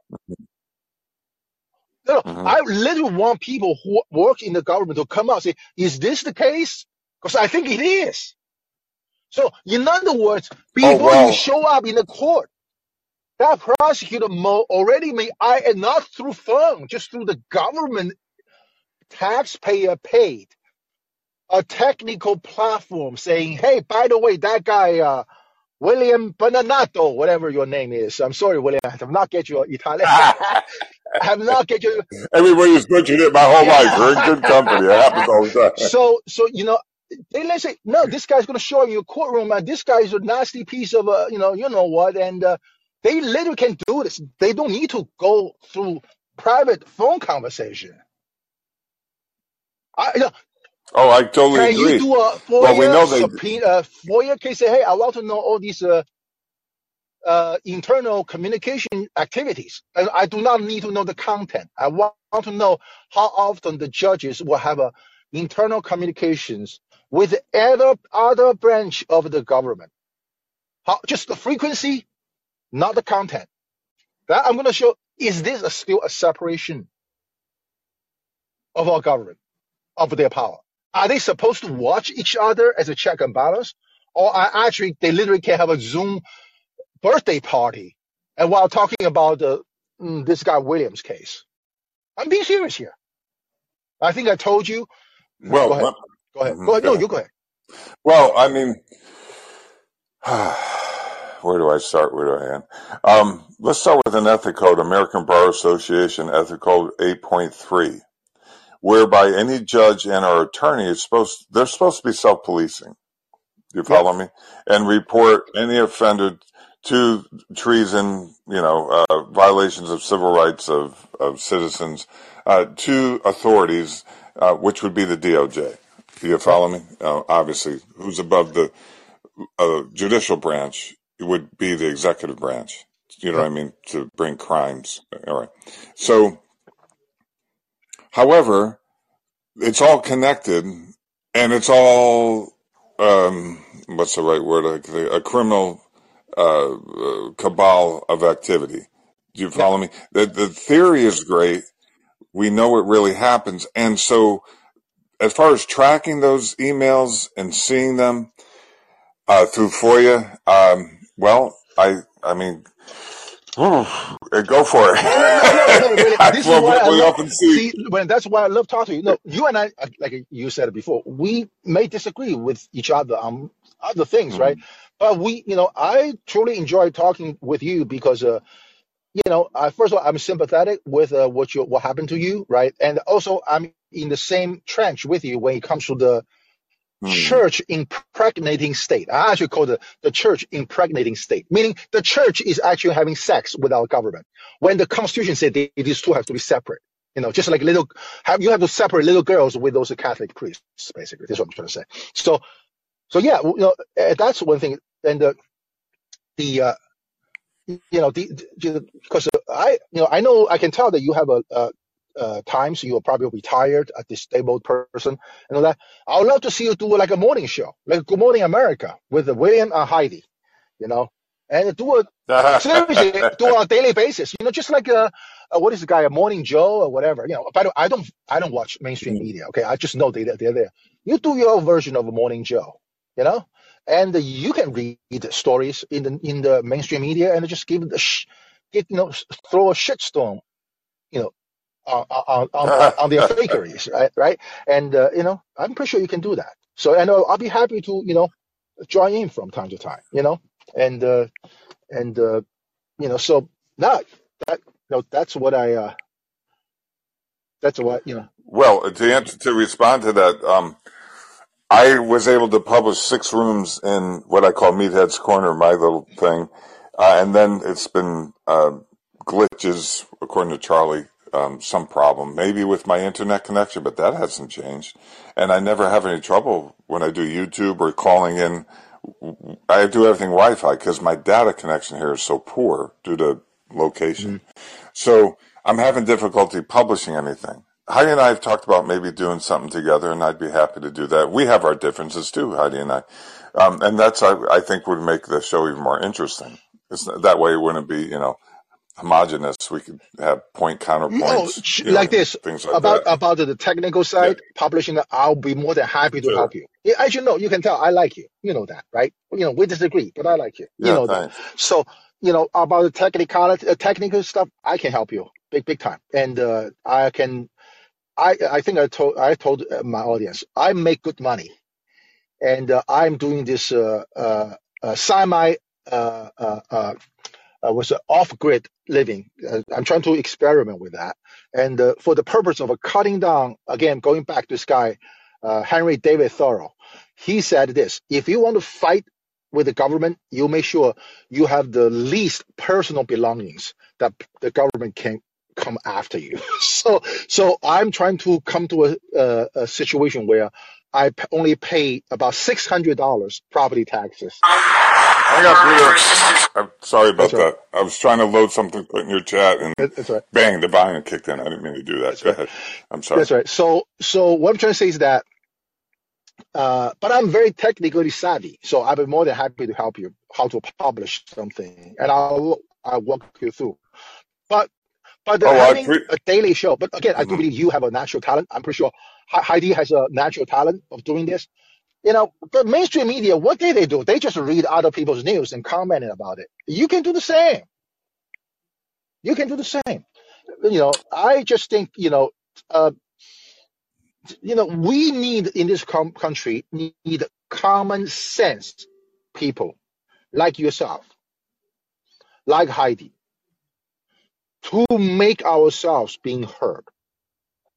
And uh, you know, I I'm all for that. You know, and uh, so by, by all means, you know, and uh, let me know what you think. And uh, because again, you have to have times because I know, you know, for the you know, you you can tell I have not been doing this uh, weekly thing for a few weeks simply because uh, I'm middle of this. You know, it's you know, I literally I was now parking in Home Depot doing this for better internet connection, but also because I've been coming here buying a lot of construction stuff for my newly acquired properties. And I, am about to also go out to to Florida, you know, as an off-grid uh, living trip uh, all the way down there to get away from the winter a little bit. But uh, but but I'll be more than happy to help you to how to set it up, and uh, including how you can you know simulcast uh, on YouTube and the calling and the show pictures and all that. You know, if you have a sincere interest to do so, and if you have the uh, you know commitment to do so, you know, by all means, you know, and uh, I'll be happy to you know join in, you know, from time to time, you know, to make my you know contribution. You know, I will be the uh, uh, uh, uh contributor of a William and Heidi show. You know, stuff like that. you could be a our media spokesperson and producer. That'd be great. Um, anyway, um, awesome. Well, you know, let me just give you a little you know, context. I got kicked off Facebook making videos, putting them all over, you know, uh, everything I've dealt with from the criminal justice system, all the different courts I've, I litigated in, um, and post. Uh, but really what got me kicked off there was, um, citing, uh, what's in PubMed, open access medical journal upon which doctors build protocols. Somehow that got me kicked off. It's in the NIH library. Go figure. Then I got kicked off Telegram for signing what I I did a 9/11 uh, when I used to do in the People's Corner. Only one together with I was supposed to be a collaborator, but nine shows and that didn't work out. But the the shows worked out well. So the when I was doing that on Callin, I was putting it in Telegram. That and what I'm doing from most recent back, i.e., FOIA hearing, which I just put in your live chat, by the way, on the Sandy Hook matter, talk about obstruction, uh, perjury, uh, contempt, uh, no uh, bench warrants issued under capias. I mean, it absolute cover up. And you know, when when I'm trying to destruct something, since I wasn't at Sandy Hook, I have to work back from the present through the courts to see what actions took place and didn't take place. And a lot of times you can see by what didn't happen that there's tons of red flags. So the reason I bring that up is you mentioned FOIA. What we find here often in FOIA requests is you don't get cooperation. You know, you, Ron Johnson held up a document once. Here's what we get in our FOIA request regarding the Ron Johnson hearings and the vaccine uh, COVID issue. And it was like 90% of it was blacked out. Here's what we get. And you know what I mean? And so, um, uh, uh, and indeed in this FOIA hearing, uh, you can witness the one I posted. And this is important because this is a, this is a process for, upon which we as citizens can get the government allegedly to disclose what is really happening. And I will tell you, they got nothing other than the only thing they got no emails no lists no nothing that was requested in that hearing nothing what they did get was a doctored altered uh, which is tampering of evidence um, uh, uh, what you call dash cam video or window cam, however they were doing it. And so why I say that? Because the camera is the, it's always shot from a cruiser. When it's shot from a cruiser, the, it's time stamped, it's date stamped, it's cruiser number stamped, and then the, the officer has to, you know, sign off. Guess what, Peter? All that was eliminated from the video. Mm-hmm. Now, you know, that is obstruction. That's tampering with evidence. That does does not Casper the friendly ghost who goes in there. You know what I mean? And does that. You know, uh, or some kind of bug. No, that was. And when they were questioned under oath, the lawyers for the for the town. I keep wanting to say city. It's a town in Sandy Hook, a small town, and the state, the state police.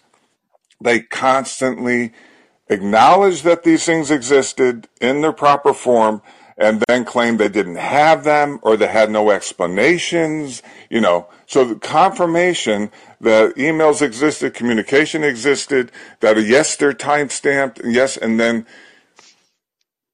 uh, we don't have it. Mm-hmm. Literally, we don't have it. Mm-hmm. Over and over again, or we don't have an explanation. Mm-hmm. Well, you know as well as I do, and witnesses that were subpoenaed from those town and state who did not show Okay. Mm-hmm. And that's cause for the criminal capias bench warrant to be issued by the whoever's administrating that hearing, that judge, whoever is sitting in the hearing, because everybody's under oath. Mm-hmm. Do you follow me? Mm-hmm. So, and in addition, when documents are not provided and they acknowledge that they existed, then that's obstruction. Yep. And that is should be the quasi criminal charge of contempt. Yeah. I, now I, I brought this up uh, before. Before the FOIA is itself is already a sad alternative, a sad alternative of what uh, is already prescribed in the original Constitution and original English common law. As you know, the American law is uh, uh inherit a lot of stuff from the English common law, right? You're aware of that, right? The FOIA is yes, of course. such a piece of uh, non-solution for solution. In other words, almost like, uh, well, you have a cancer, you have a fever right now. Well, I'm going to give you Tylenol. That FOIA is like a Tylenol for cancer. I, I said this in the past. In the English common law, this is old law. A private citizen can initiate a criminal prosecution against a defendant. Because think about it, it's not an unfair practice. Because uh, whether something is uh, guilty or not, being a civil or criminal, it's through a jury trial, right? The trial is conducted by not by a, con, administered by a judge, but the judgment actually is rendered by your peers, right? So you, as a, a private prosecutor against a defendant, a private person, are on, always on an equal footing. You, you, you got what I'm saying here? So this is actually. I understand. Yeah. And the government just gradually took it away. I, I said in one episode, Pennsylvania, for example, is still the state who still has that law, still have that practice saying, because of that Amtrak incident in Philadelphia where people got killed, the government declined to prosecute the conductor. The the victim's family hired a private attorney pursued him. It was it ended with a not guilty, okay, verdict. But at least, as you can tell, the victims, at least they have a, a they have a venue to pursue that. The government took it away and somehow come up with this FOIA to say, oh, for all your grievances, you can get some information so you know. But guess what? You already suffered irreversible damages financially, emotionally, all that all you can get is a FOIA. That's a piece of shit. Okay. So I'm not against it, mm. but I want to tell, tell you is that you go back to the English common law. Like I said, even today, Pennsylvania still allow private prosecution of a crime when the government, such as FBI, say, I'm not going to go after that priest who has been abused kids in Pennsylvania and in California because I'm the FBI. You cannot touch me.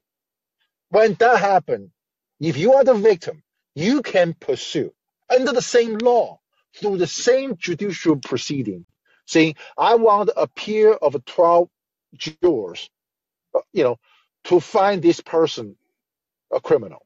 You still can do that. It's not in the hands of the government. It's the hands of the people. We do not have that. The justice is the tool, is the word, it's a tool for the government. It's no longer for the people. Okay. So now I'm not trying Oh, to I, I, I give, go ahead. yeah. Go ahead. Well, I 100% concur. You're singing to the choir, and I can give you my own personal experiences, which you've heard it as litigating as a what's known self-represented pro se litigant, trying to expose the Catholic Church, expose the the corrupt probate courts. Of course, you know what's interesting, Peter, is the Netflix film cares a lot. In other words, you have media that will finally cover something, right? Yep. Or the movie in Spotlight, based on the Boston Globe investigation into the Catholic Church, and and yet here I am in court doing exactly what Hollywood has done to a limited degree. Do you follow me? And exposing things and how it's covered up. And they prosecuted me repeatedly for harassment or trespassing and breach of peace. Oh, but In other like words, said, even when I the way, was like I said, I want sorry, to keep going. Just remember this. In the past, if a church person or Italian mobster wants to conspire on something, they actually have to go to a bar, go to the dark basement of a church to talk about it, right? To conspire, right? These mm, days, to have a malicious, to conspire to have a criminal, uh, uh, to have a, uh, to, to deprive William's uh, constitutional rights, a few people just need to text each other, telegram each yeah, other, WhatsApp each other mm, to conspire against you, right? And, and they can do that uh, for the church, uh, the powerful church uh, people be, be behind all these criminal activities. They literally can do it in a far more quicker, instant fashion than the past. But the, the nature of the crime never changed. It is a conspiracy to harm little kids, right? They, they, but they, get, they have a better way to get away from it. And the, the federal well, government is sitting on, on, on their hands saying, we're not going to do anything. this is it's it's really we've reached. Well, I I I cited again the doctrine of discovery that you and I talked about in 1952, uh, Pope Nicholas V. We it's not new. It's just we're more aware now because of the internet, because we can communicate like this. You know what I mean? hmm Um, it's not just through newspapers anymore, Yep. uh, or or the word of mouth. Um, and we can see this systematic, systemic cover up of felony crimes of all manner that are abominations. You know what I'm saying to man and God, and yet it ongoing. It's there. It continues, and it, I will say I was shocked to see how perverse it was and how deeply covered up, right through to the fourth branch. In other words, the Connecticut Post, the Hartford Courant, Hearst organizations, they wrote up the libel and the slander against me based on false police reports. You see what I'm saying? They Yes. they collaborate with them hmm to disparage anybody. Well, look what I mean. Look what they did to you know Snowden, Assange. Uh, what? Uh, how about the civil rights attorney Donziger? The clearly, I mean, this is so right in our face. We know the pump and dump procedures of the big oil gas companies, the pollution. There's been movies made about it. You know what I mean? We know it exists. This is what was happening in Ecuador. He wins a $9.6 billion settlement in the Ecuadorian courts, even goes through the appellates for Chevron Texaco. They pull him back here and they charge him with the quasi criminal charge of contempt in civil proceeding because he wouldn't turn over what? Laptop and cell phone. That's a fishing expedition, completely irrelevant. The issue at hand is getting the payoff for the victims. It's already been, the, the, the evidence is overwhelming. It's irrefutable. Nope. Technicality. This guy lost his log license. and he he can't work, and he was in house arrest for 940 odd days. Then he went to prison. I'm not clear if he went for 30 days or whatever. It's an appeal. He's out of prison. He can't practice law. He's got a Dozinger. He, No, they have a, a, a another, site for another people. word. There's another word for for for this, uh, William. Just a very simple word. It's called the cancel culture. Because uh, you know everybody yeah. thought, oh, cancel is not this, the cancel culture existed. The cancel culture in this case, this uh, Donzinger's case is this: we are a club called the Bar Association. The judges are in it, the lawyers are in it, the corporate lawyers are in it. What are you doing, Donzinger? It's not kosher. Okay, that's not what we want to see. Okay, we have given you enough warning you don't do it, we're going to cancel you, right? You know, we mm-hmm. have we're going to cancel you so that you shut up, and uh, and other people like you ever try to do this will shut up. It's called the cancel culture. Isn't that the same thing? You know, I mean, you know, you would think of the people who yell the cancel culture the loudest, those are Fox News uh, morons. But guess what? You know, the cancel culture is being used anywhere, right? You know, I, you know, what's the difference? You know, I always said that, uh, you know, I, know, you know, because uh, behind every mass shooting, there is some serious grievances that cannot be resolved civilly. That include Sandy Hook. That include almost everywhere, right? And uh, some people get canceled, meaning that they got fired at their work. They cannot deal with it. They know they have no place to get these grievances addressed. They will have a workplace shooting. That's all. And uh, so, yeah, no, I, you know, I agree with you. Like you and Heidi has talked about uh, in the, you know, in your show earlier today, is that you're having this uh, Nuremberg trial of a public opinion, right? A lot of people are taking that route. I agree. I'm. I think what I'm doing is the same because I want to expose the truth that all these past decisions against racial minorities each step of the way in this history of this country actually now is biting everyone in America. You know, the FBI is on any F, any person who they politically is not aligned to what they want to do. You know, so so yeah, you know, I, let me I, let me mm-hmm. add to that, Peter. You're absolutely right. And what I want to add to that is they go the step further, like we saw in the Donziger case, to criminalize us. So I was arrested four times illegally. They never convicted me of everything. Got every case dropped, not due to any work my public defender did, but what I did above and beyond that and getting the word out to everybody I possibly can to uh, House uh, representatives, senators, and federal. I mean, I just made so much noise. That's why they arrested me the third time. But eventually I get everyone dropped. But if you look me up online, you go, boy, this guy's a big asshole. You know what I mean? He's a big guy and what a jerk. You know, none of that's real. It's preposterous. Mm-hmm. But there's no retraction written written when every case has been dropped. So you don't know. Here's the thing. Here's how they they cancel us. One, they they criminalize us, like Donziger. Okay, now he's got a platform, and so he's more people know about that. You see what I'm saying? Yep. But this happens to people all the time in, in, in this country. Because when I was on Facebook and I was involved in about 15 reform groups from social justice reform, criminal justice reform, probate reform, even the COVID.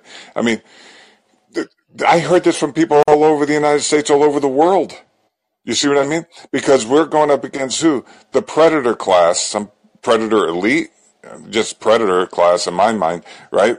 And, and they they rule everything. I mean, the idea that that we uh, the courts are there for us or the Constitution is there for us, nice framework. But when push comes to shove, it's like George Carlin says. Um, the reason I know a lot of people don't go along with the Ten Commandments, but I'll use it just as an analogy. He uses it. He says the reason you'll never find the Ten Commandments is in a courthouse full of politicians, judges, and lawyers is because it would create a hostile work environment. Boom, boom. it's completely corrupt. Mm-hmm. Right? Yeah. yeah. And so this is what happens. Mm-hmm. You go into court and you may have known, you go into court and it's like the twilight zone. You're like, well, what about the material aspects of evidence? Let me tell you something, ladies and gentlemen. When you go into criminal court, First of all, 94% of the people in prison never had a trial. So now you're in criminal court and you're pre-trial. There's no jury.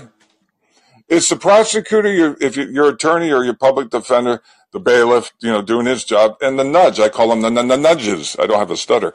Okay, with black rose disease, and it's a it's it's a racketeering act. Literally, there is no jury t- to be the um, fact finder in pretrial, civil, criminal. There never is a jury in housing court. There never is a jury in probate court. There never is a jury in family court. You see what happens here? So you, it's just the the puppets and the puppeteers running the system. Yes. Do you understand what Yes. I mean? And you know I, this. I'm just trying to put it together. absolutely. That's that's why I truly, like I, uh, I've said before, you know, America is is we cannot be this stupid for too long. On the public education, you know, elementary school, middle school, and high school, we actually pay the most money through property taxes, right? But the our, the outcome of our kids are the among the worst in the world. This is not Yes. sustainable. First, second is this: our criminal just our justice system probably spend the most money in the entire world, but we are probably not the safest place. Probably one of the dangerous, most dangerous place, especially in the big cities and know that. And, and Oh yeah, that's. that's mm, ahead. it's not sustainable. Go ahead, go ahead, go ahead, go ahead. Well, that's all by design. Like George Carlin says, basically, they. I put a quotes.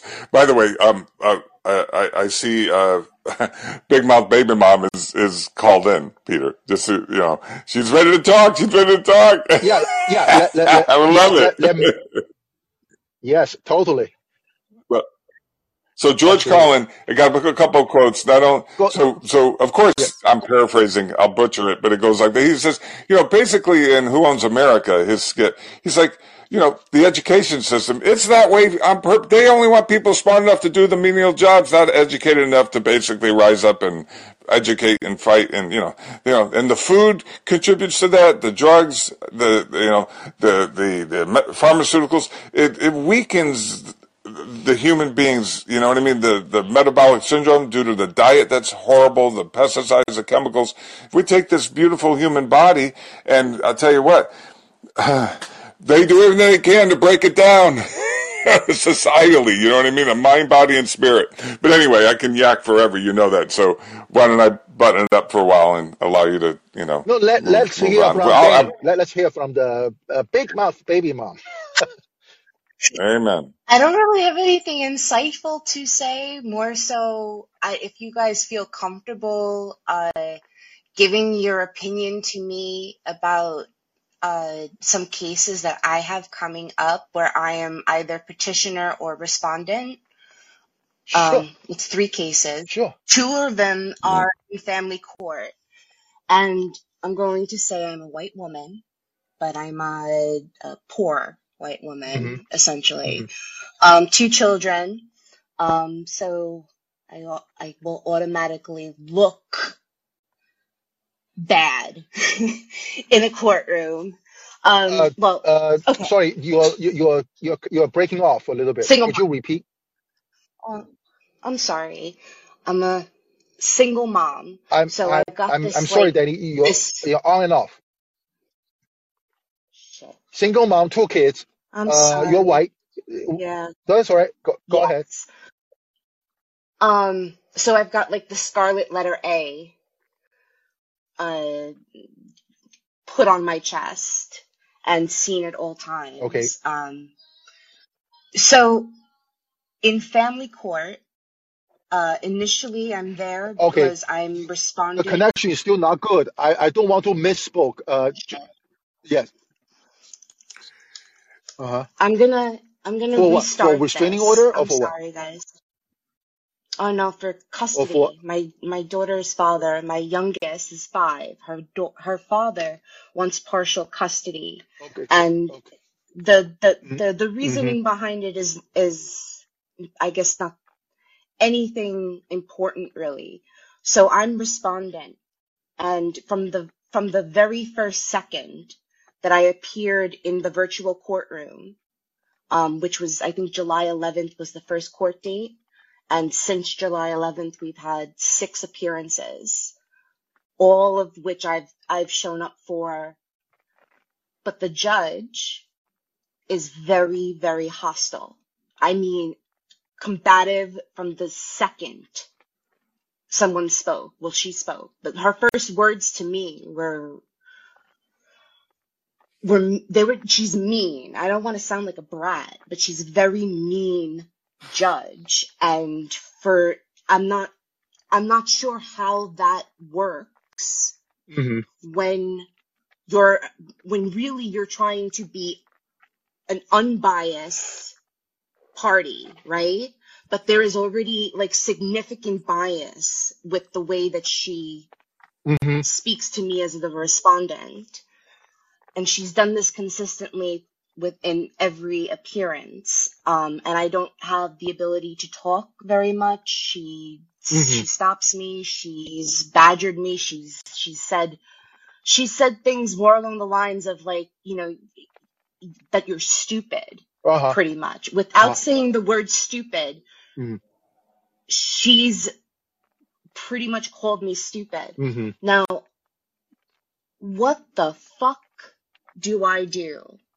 I don't, I see online, I've looked in the, you know, in our court, uh, the court, what do you call it? Like the database that they use or whatever. Oh. I, there's a, you have the ability to complain about a judge, right? Uh-huh. You have the ability Uh-huh. to request for hmm another judge even. But what does that actually do? Because it doesn't, No, you shouldn't complain about that can't. judge. By all means, you should not because uh, uh, I, I, I I do not uh, because the connection issues you're in and out. So uh, let's say your first issue is that you find out this judge to be very uh, uh, uh, uh, intimidating towards you, and uh, you, you okay. So what I want to first comment on, a, I always want to comment on the big picture, right? And uh, I have always said, uh, this is not my words. This is from one of the founding fathers, uh, this guy Thomas Paine. So law actually is taking rights away, not not giving you rights. So hmm family laws, in my opinion, is uh, to take your rights away, not to give you rights. It helps more family law attorneys. But back again, the Bar Association is a trade union of a legal profiteer. They love to have more laws. hmm The more laws, meaning you the more need for lawyers and more kaching for them, right? So to, let's hmm start with Same thing with accounting, yes, you you know, so, yeah, taxes. yeah. Yeah, I want to make sure it, the, the family law is not made to make sure our family are are are, are, are harmonic. Uh, our children are are given the best environment that they grow up. They will grow up. You know, we know the family structure in this country is extremely broken. You know, without taking sides for the mom or the for the dad. You know, I'm not here to to so what's the precedent? So what, like, so when, this. what should, what kind of hmm cases should we be looking at hmm that that would then question the motive of a family court Yeah. or any court at Uh-huh. that? Um, Yeah. because Mhm. Go ahead. I'm honestly, I just want to interject with this. Yeah. I'm not, hmm I'm not necessarily asking this because I am worried about what's going on with me, and I am. I'm just, I want to share this with you because this shit is absolutely going on, like Yeah. I. all the time. Oh. I no. And now that I'm experiencing it, I want to see, I want to know how, what Yeah. would be the best route to Yes. go I will. I will. I'll tell you what is. Yes. this. Yes. This is a great question, by the way. Uh, first of all, as you have you if I hear if you listen to my other episode, you know you have you will you you can tell us that these judges, you know, again they are mostly white. You know, not being white is okay, but they are This privileged. The one is problem is the black, by the privilege. Okay, She's that's okay. black, That's okay. The, the word the, the, the key word Yeah, is actually a the privilege. bougie. They actually truly felt hmm they are privileged to to sit. Remember, you see those bench, they are purposefully uh, situation higher than where you stand, right? It's like you're talking to God when they're not, hmm right? Remember, the, Yeah, this yeah. country's law is made that you are judged by a, uh, your peers, not by some fucking judge who think they're higher than you you are, morally or legally. You know what I'm saying? So so just get that in your mind first, okay? So that's always my my my hmm my assertion is that no, the problem is not they are white. The problem is that they are privileges. Now they are they are against all people, not just black and white. They think that they can get away of doing shit. power. Period. Right? Power. Right? So now going back to your question of what should you do? Now the long-term solution, this is my opinion. What should I look for? That's Yeah, yeah, I know. what kind Yeah, of I'll tell you. see Yeah. like what I hmm love about you, Peter. I'm so sorry. I never I never actually listened to any of your other um episodes, but what you did today with the name dropping and giving me like a map to then do the the remainder of the reading and the learning, um, like that's in, that's what I you're chock Uh, full of information.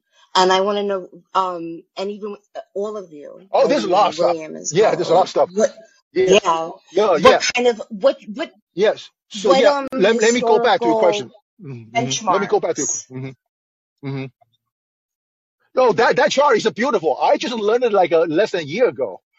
I mean, because I've been always trying to find out why these white judges in the past on Supreme Court, most educated, most enlightened people, they will do such a lousy hmm decisions, right? They don't even follow the law themselves.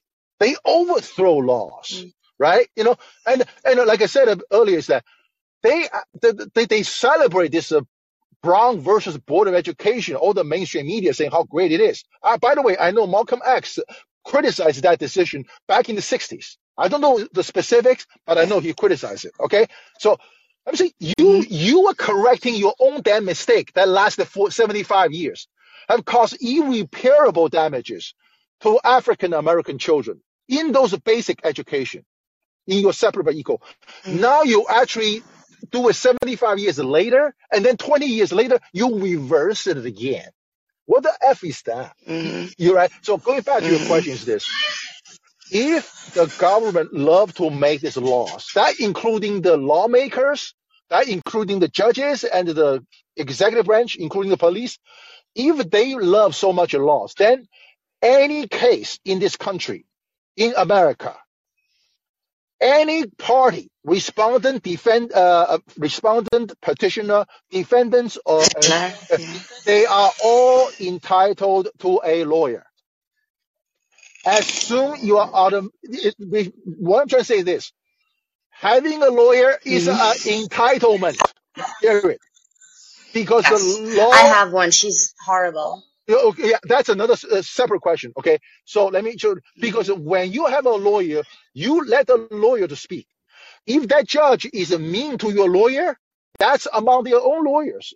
That that judge, that lawyer can report to this judge, say this judge is very mean to me. It's bad for my practice. Therefore, I want to vote not for her to be appointed to a higher judge and all that. Let them. So you are avoid of that trouble. This is the first thing. Okay. 2nd She's hmm so I'm going to tell you this. hmm I went that route. So I did that and after our last appearance because my lawyer failed to appear two appearances ago. Uh huh. Three it was three appearances ago. hmm We've had two appearances since that three appearances ago obviously. The Uh-huh. last one was just a week ago or so and I immediately so she she's never really seen how bad this judge gets per se and so she saw it the last time i immediately emailed her i didn't do a phone call email put everything in writing and i said that this is you saw what i saw you know what you know what just happened and she's not responded and i have court again this week on tuesday i'm supposed to appear now hmm not even in virtual court but hmm in like present hmm be present, but I'm not I'm not doing it. It's not happening. My daughter has the flu. I'm not going. Let's see what this bitch is gonna do then. I'm bringing it on. Um, but yo, there um what was my point? To Take I take your I time. Take stopped your talking. no, it's I'm okay. No, sorry. no, take your time. No worry. Um so yeah, no, I I just wanted you to know that I was aware that it, uh, and I believe whole, wholly you it's your right. Get the lawyer. Absolutely. No, free lawyer. Oh, what I mean I is you have to have a free lawyer. You have to free. I yeah. have a yeah. She's a free lawyer. Okay. She's a uh, she's definitely a free lawyer. And check this. Uh-huh.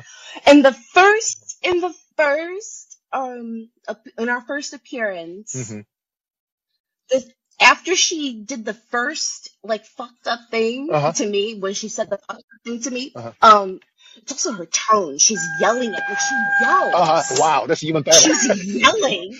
Just okay, no these judges. no I, one I want to swear, these judges, they truly believe they can get they, they can get away from shit. It's called the absolute judicial immunity. Have you, you have you heard that word? Absolute judicial immunity. I mean, I, I, go ahead. Sorry, I don't mean to cut you short. Go ahead. No, I'm cutting you off. I'm all over the place. No, but no. I mean, you guys have been talking like it's insane how we've all come into contact and will continue to, and our children and our grandchildren are going to come into contact with these same pariahs. Um, it's not going to go anywhere. It's really, it, I mean, however, okay. Yeah. I think my lawyer, my free lawyer, I was gonna, I was gonna talk about the judge. but My free lawyer is afraid, Mm-hmm. and like, she's not going to do it. Yeah. I could see. Uh-huh. There's, there's, she doesn't have a sign. Uh-huh.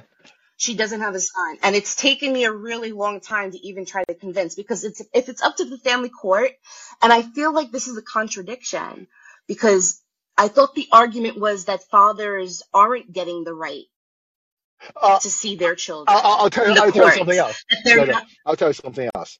Yeah, go The ahead. the different the the relationship between the lawyer and the judge in front of her, uh, or, or him or whatever, is just like It's a ongoing. like yeah. a, no no it's no it's like an altar boy with a priest.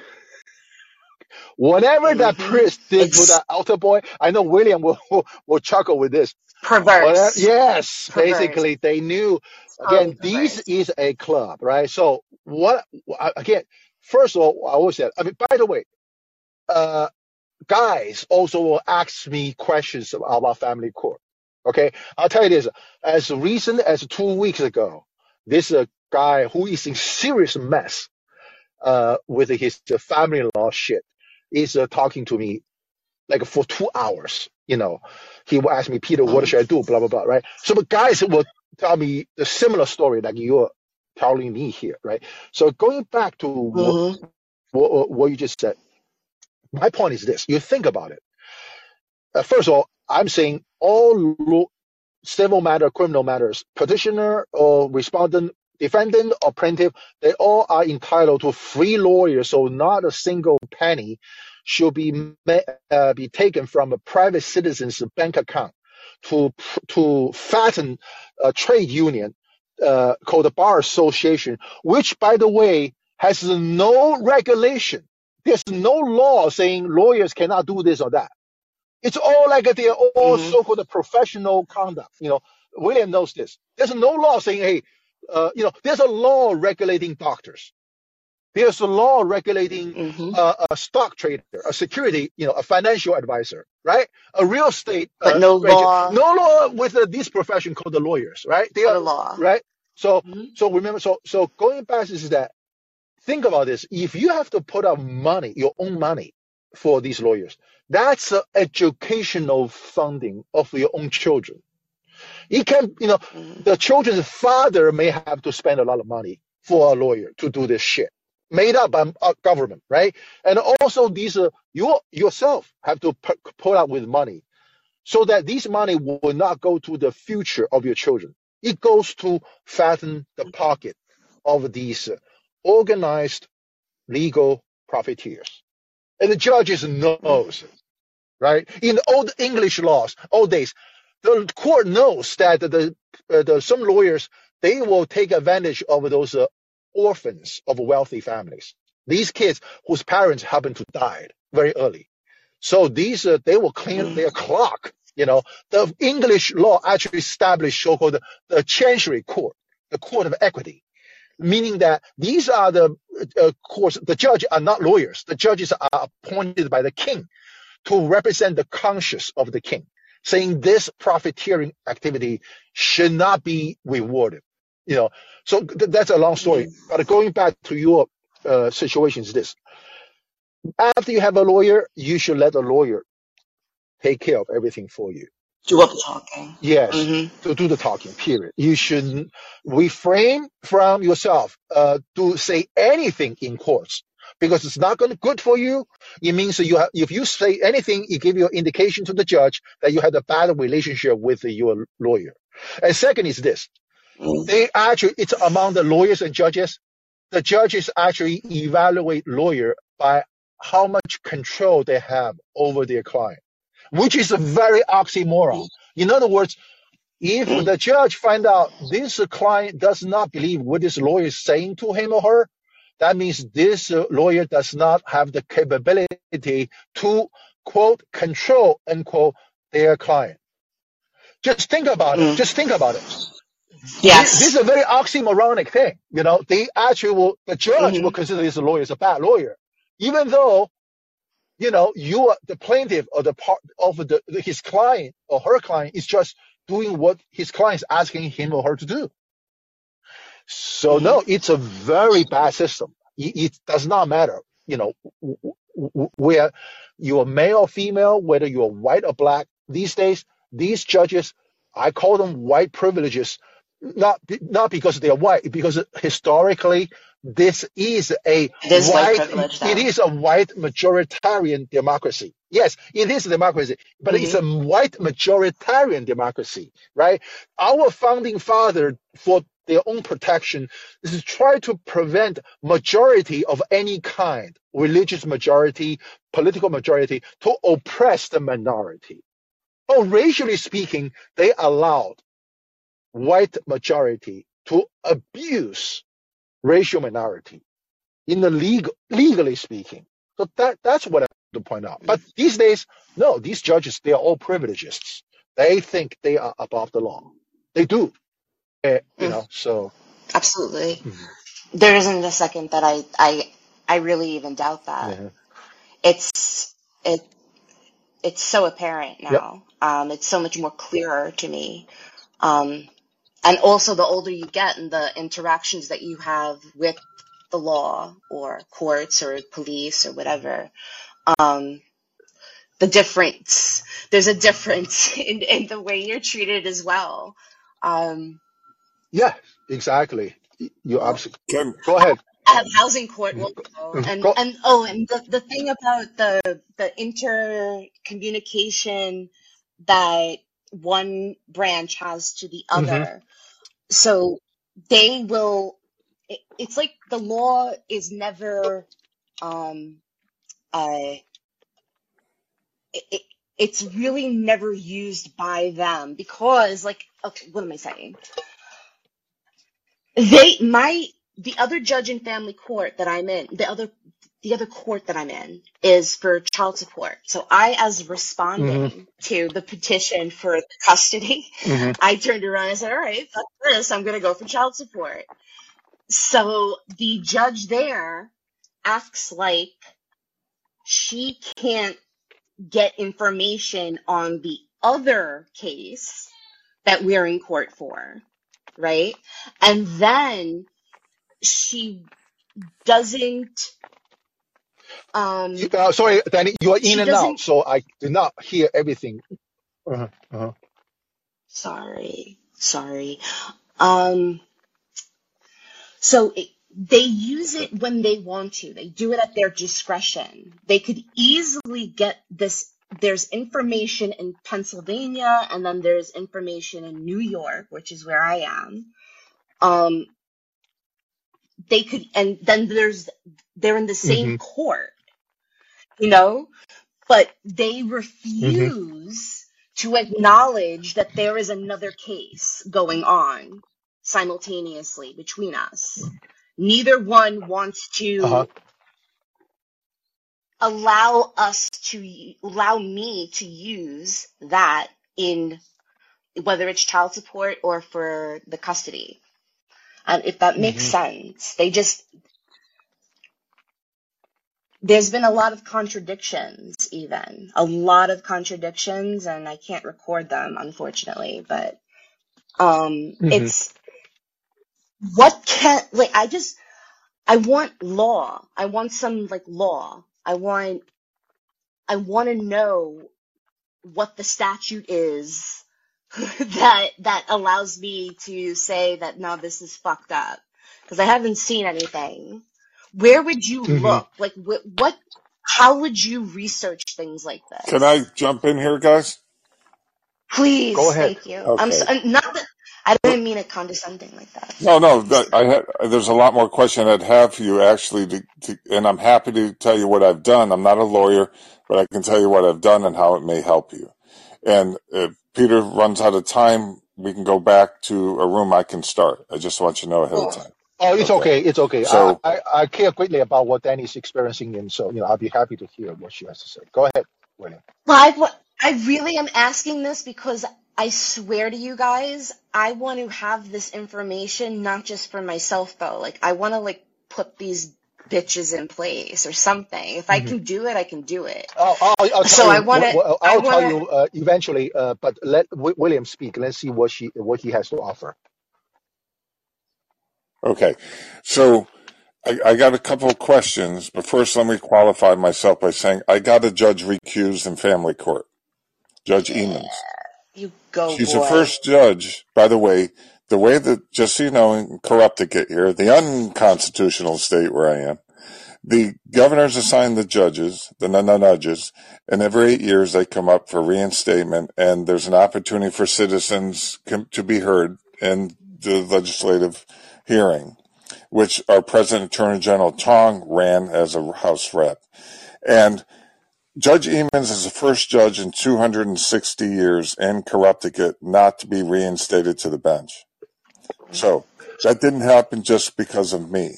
In other words, there were a lot of people. She had the most complaints of any judge in the state at that time. And they just allowed her to retire. The legislature never voted on her reinstatement. They just let her retire. So she kept her bonuses, blah, blah, blah, and her, I mean, her, yeah, whatever dirty dealings she did to enrich herself to get to where she is. And she ended up with Cohen and Wolf. Apropos, the law firm Cohen and Wolf, because she is Yeah. one. Okay. So I went up against, now, when you're going up, here's the problem you have in any district.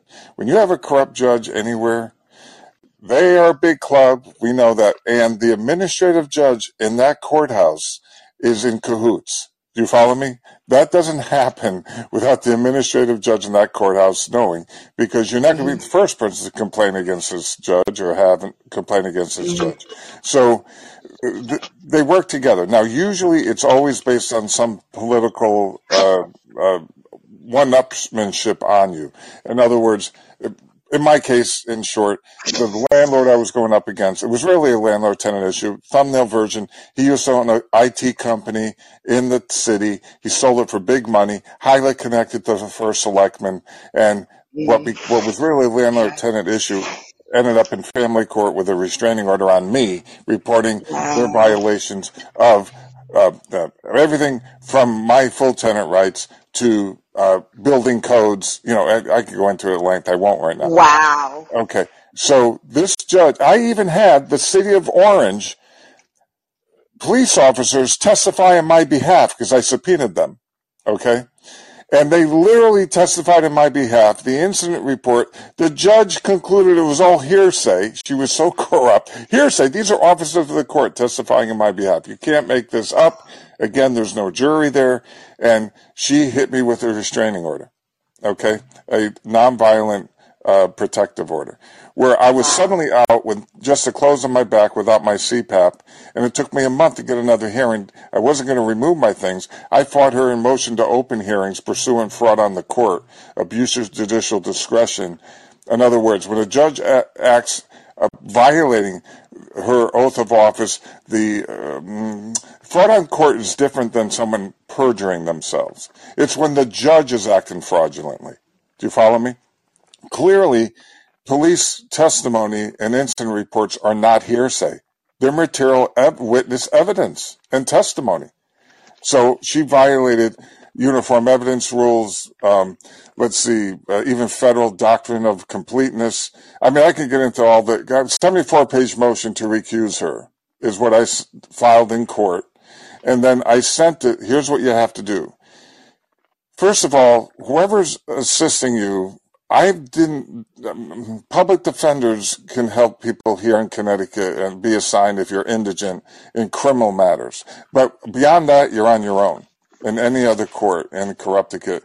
Even the disabled like me, the Access to Justice Commission has a pro bono working group where they should appoint me attorneys. They wouldn't because they're all part of the club. They're not going to help me impeach judges. Do you follow me? Or my own uh, public defenders. So it's it's you're up against a, a steep hill.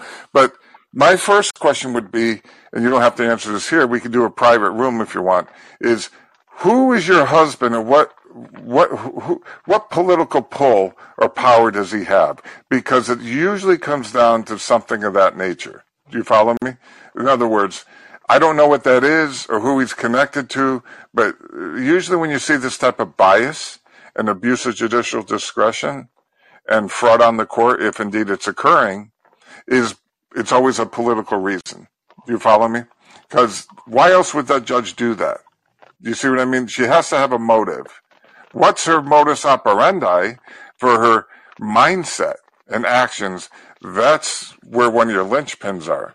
That you can go after her uh, pursuant. Well, okay, let me back up. All right. First of all, so you have, from what I understand, in your state, they have assigned you a free attorney through what? What mechanism? Through state legal services, or how did you end up with this attorney? Uh, did you hear me, Donnie? Okay. I don't know what just happened. Are we all still Yeah, together here? I think Danny probably is having poor connections uh, based on her. Oh, poor connection. Yeah, because I You know, if she were to she- if she were to hang up and call back in again, if she could hear us, sometimes it's a glitch in the yeah, app, Peter, that if she, you know, jumps out and jumps back yeah. in, that may help, or it may So just be actually, her William, I'm I'm going to uh, uh I think uh, it's we can talk more about uh, uh the specifics in Danny's case, uh, maybe in the private room because uh, you're asking her Right. I think that's a good right. idea. Yeah. So so, but I do want to uh, answer uh, her question that uh, that she asked me earlier. So, you know, she's asking, you know, what exactly is could be the solution for these uh, privileged privileged self privileged uh, judges and all that, right? Because, like I said, the entire justice system, civil and criminal, are fraud all by itself. You know, forget about fraud upon the court. The court has been a fraud all by itself. So, how to address that? You know, in in in, in Danny's situation and others, I there's two options that can work simultaneously. One, I may have a direct control over, or I can make something happen and the other is that I will not, ha- I will advocate for that to happen. So the first solution is this. It's actually because of technology, because I'm pretty techy. You know, that's why William has said, you know, if you ever want to start a uh, morning, Good Morning America on Callin, you know, with Heidi, you know, by all means, I'll be happy to help you from the technical side, right? Sure. So, Maybe Brandy. Brandy's good too. She's in the audience. oh yeah, I, hi I've, I've Brandy, talked to Brandy. Yeah. nice. So basically, uh, artificial intelligence these days are pretty powerful. One of the things artificial uh, uh, intelligence can do is called a natural language processing, meaning that you know it's widely used these days uh, to to use computer to assess the sentiment of a Twitter users, Facebook users, and all that. So as we all know, most legal opinions in the family courts or in any other courts are written by the law clerks of the judges. These are well educated people, good with the language, most likely write good language in legal terms, which is not that difficult to dissect the sentiments, the rationale behind all this. Imagine that in a day when I you know, have the time to gather that capability called the natural language processing. To, by the way, the federal courts is making its opinion available to the public, okay, through computer. It's called the API calls. If you can draw those written words, because again, my show is all about the written words by these judges on these horror in these horrible decisions, right? if you can use computer to analyze literally millions of cases by all these different judges to assess the consistency of their jurisprudence, to assess their judicial temperament, which by the way, these are the qualifications of the judges, right? And have these compared to, to do, I call it judicial profiling. Just like we profile a pedophile, we profile a criminal. Here, we will profile judges based on their own written words. So we can assess these judges based on the recording of their audio in the courtroom. By the way, we can convert those to the text, right? English words. And we can assess the judicial temperament, the courtesy, the judgment they offered in their cases. We can rank them. We can say, okay, these are good judges. They're consistent. They follow the law. They pay respect to the, both the petitioner and the respondent. So that's something I personally can do and I plan to do so when I get around. And I can have a pretty direct control over that, right? This, this is one option. Because uh, like I said earlier, you don't want to argue with the judge. You don't want to have the judge to recuse himself or herself for the reasons that I, I'm told by a retired judge. If this is a club, you file recusal to disqualify one, you're sending a signal to the entire club, the entire bench, that you are a bad, bad party in this proceeding. Whoever replace that judge is going to give you more punishment, by the way. So don't even bother. You know, if you ask your lawyer to say, I want this judge to, uh, I want you to file a motion to recuse for recusal with the judge, your lawyer likely will strongly advise not to do that. Your lawyer even will threaten you that he or she will withdraw if you ask him to file a motion to for this judge to recuse because that's part of the game. Okay, you know I know William has said he successfully have asked this judge to remove himself or herself, but William have to tell us what happened to him with the new judge. Did he get a better treatment, a better outcome, and all that? But, but, but, but I'm told by the judges and the lawyers, don't ask the judge to recuse himself because you're just making things worse. That's a lot of truth in it. Okay. And uh, Well, so go ahead. do you want me to respond to that, Peter? Or do you want to carry on? I'll carry on with my second solution, which I believe is uh, uh, Okay. requires everybody's effort, right? So because the first solution is something I can, you know, take initiative to try to make it happen. I'm, you know, I have this idea since 2016 because going back to William, what William said, for these criminals or these uh, wrongdoers who they can they can get away from the law, including the judges and the priests, the abusive ones. The only approach you have is to have this uh, Nuremberg trial of public opinion to expose them, right? So, uh, using artificial intelligence to dissect these judges' conduct in their own words is one way of doing that, right? Second approach is this, as I always said, the judge should not be lifetime appointment. In fact, in my opinion, is this: they should be on constant rotation. Now, this will in this will involve lawmaking. They you need a, a- like a referendum nationally or statewide saying our justice is so corrupt. We need a constant rotation of judges among lawyers. Meaning, I'm giving Delaware as example. There's a 4,000 lawyers with the bar association. Okay, what if I have a chance? If I have a, if I became famous one day, I don't know what, whether I will be or not, which I don't think I will be. I will advocate for um, making a new amendment in each state, including the federal government, that the judges is no longer lifetime. It actually will be computer randomized for whatever case you're on. The judge will be randomly picked from one of the members of the bar association. So each lawyer will be experienced how they be treated by their own fellow lawyers. And then each lawyer will evaluate each other lawyer, how their fellow lawyers behave when they are on the bench. So we're going to constantly going back to have that strategy called we're going to profile these lawyers among themselves to see whether they do have the judgment, temperament, education, most importantly, an unwavering principle for justice for each case. when they are involved. Okay, the most abusive judge will, will, will, will be sent to the bottom of the barrel, and the good judges, decent judges, will be in the top of the cream of the crop. So that meaning they don't have a lifetime uh, uh, uh, uh, uh appointment. They will be rotated.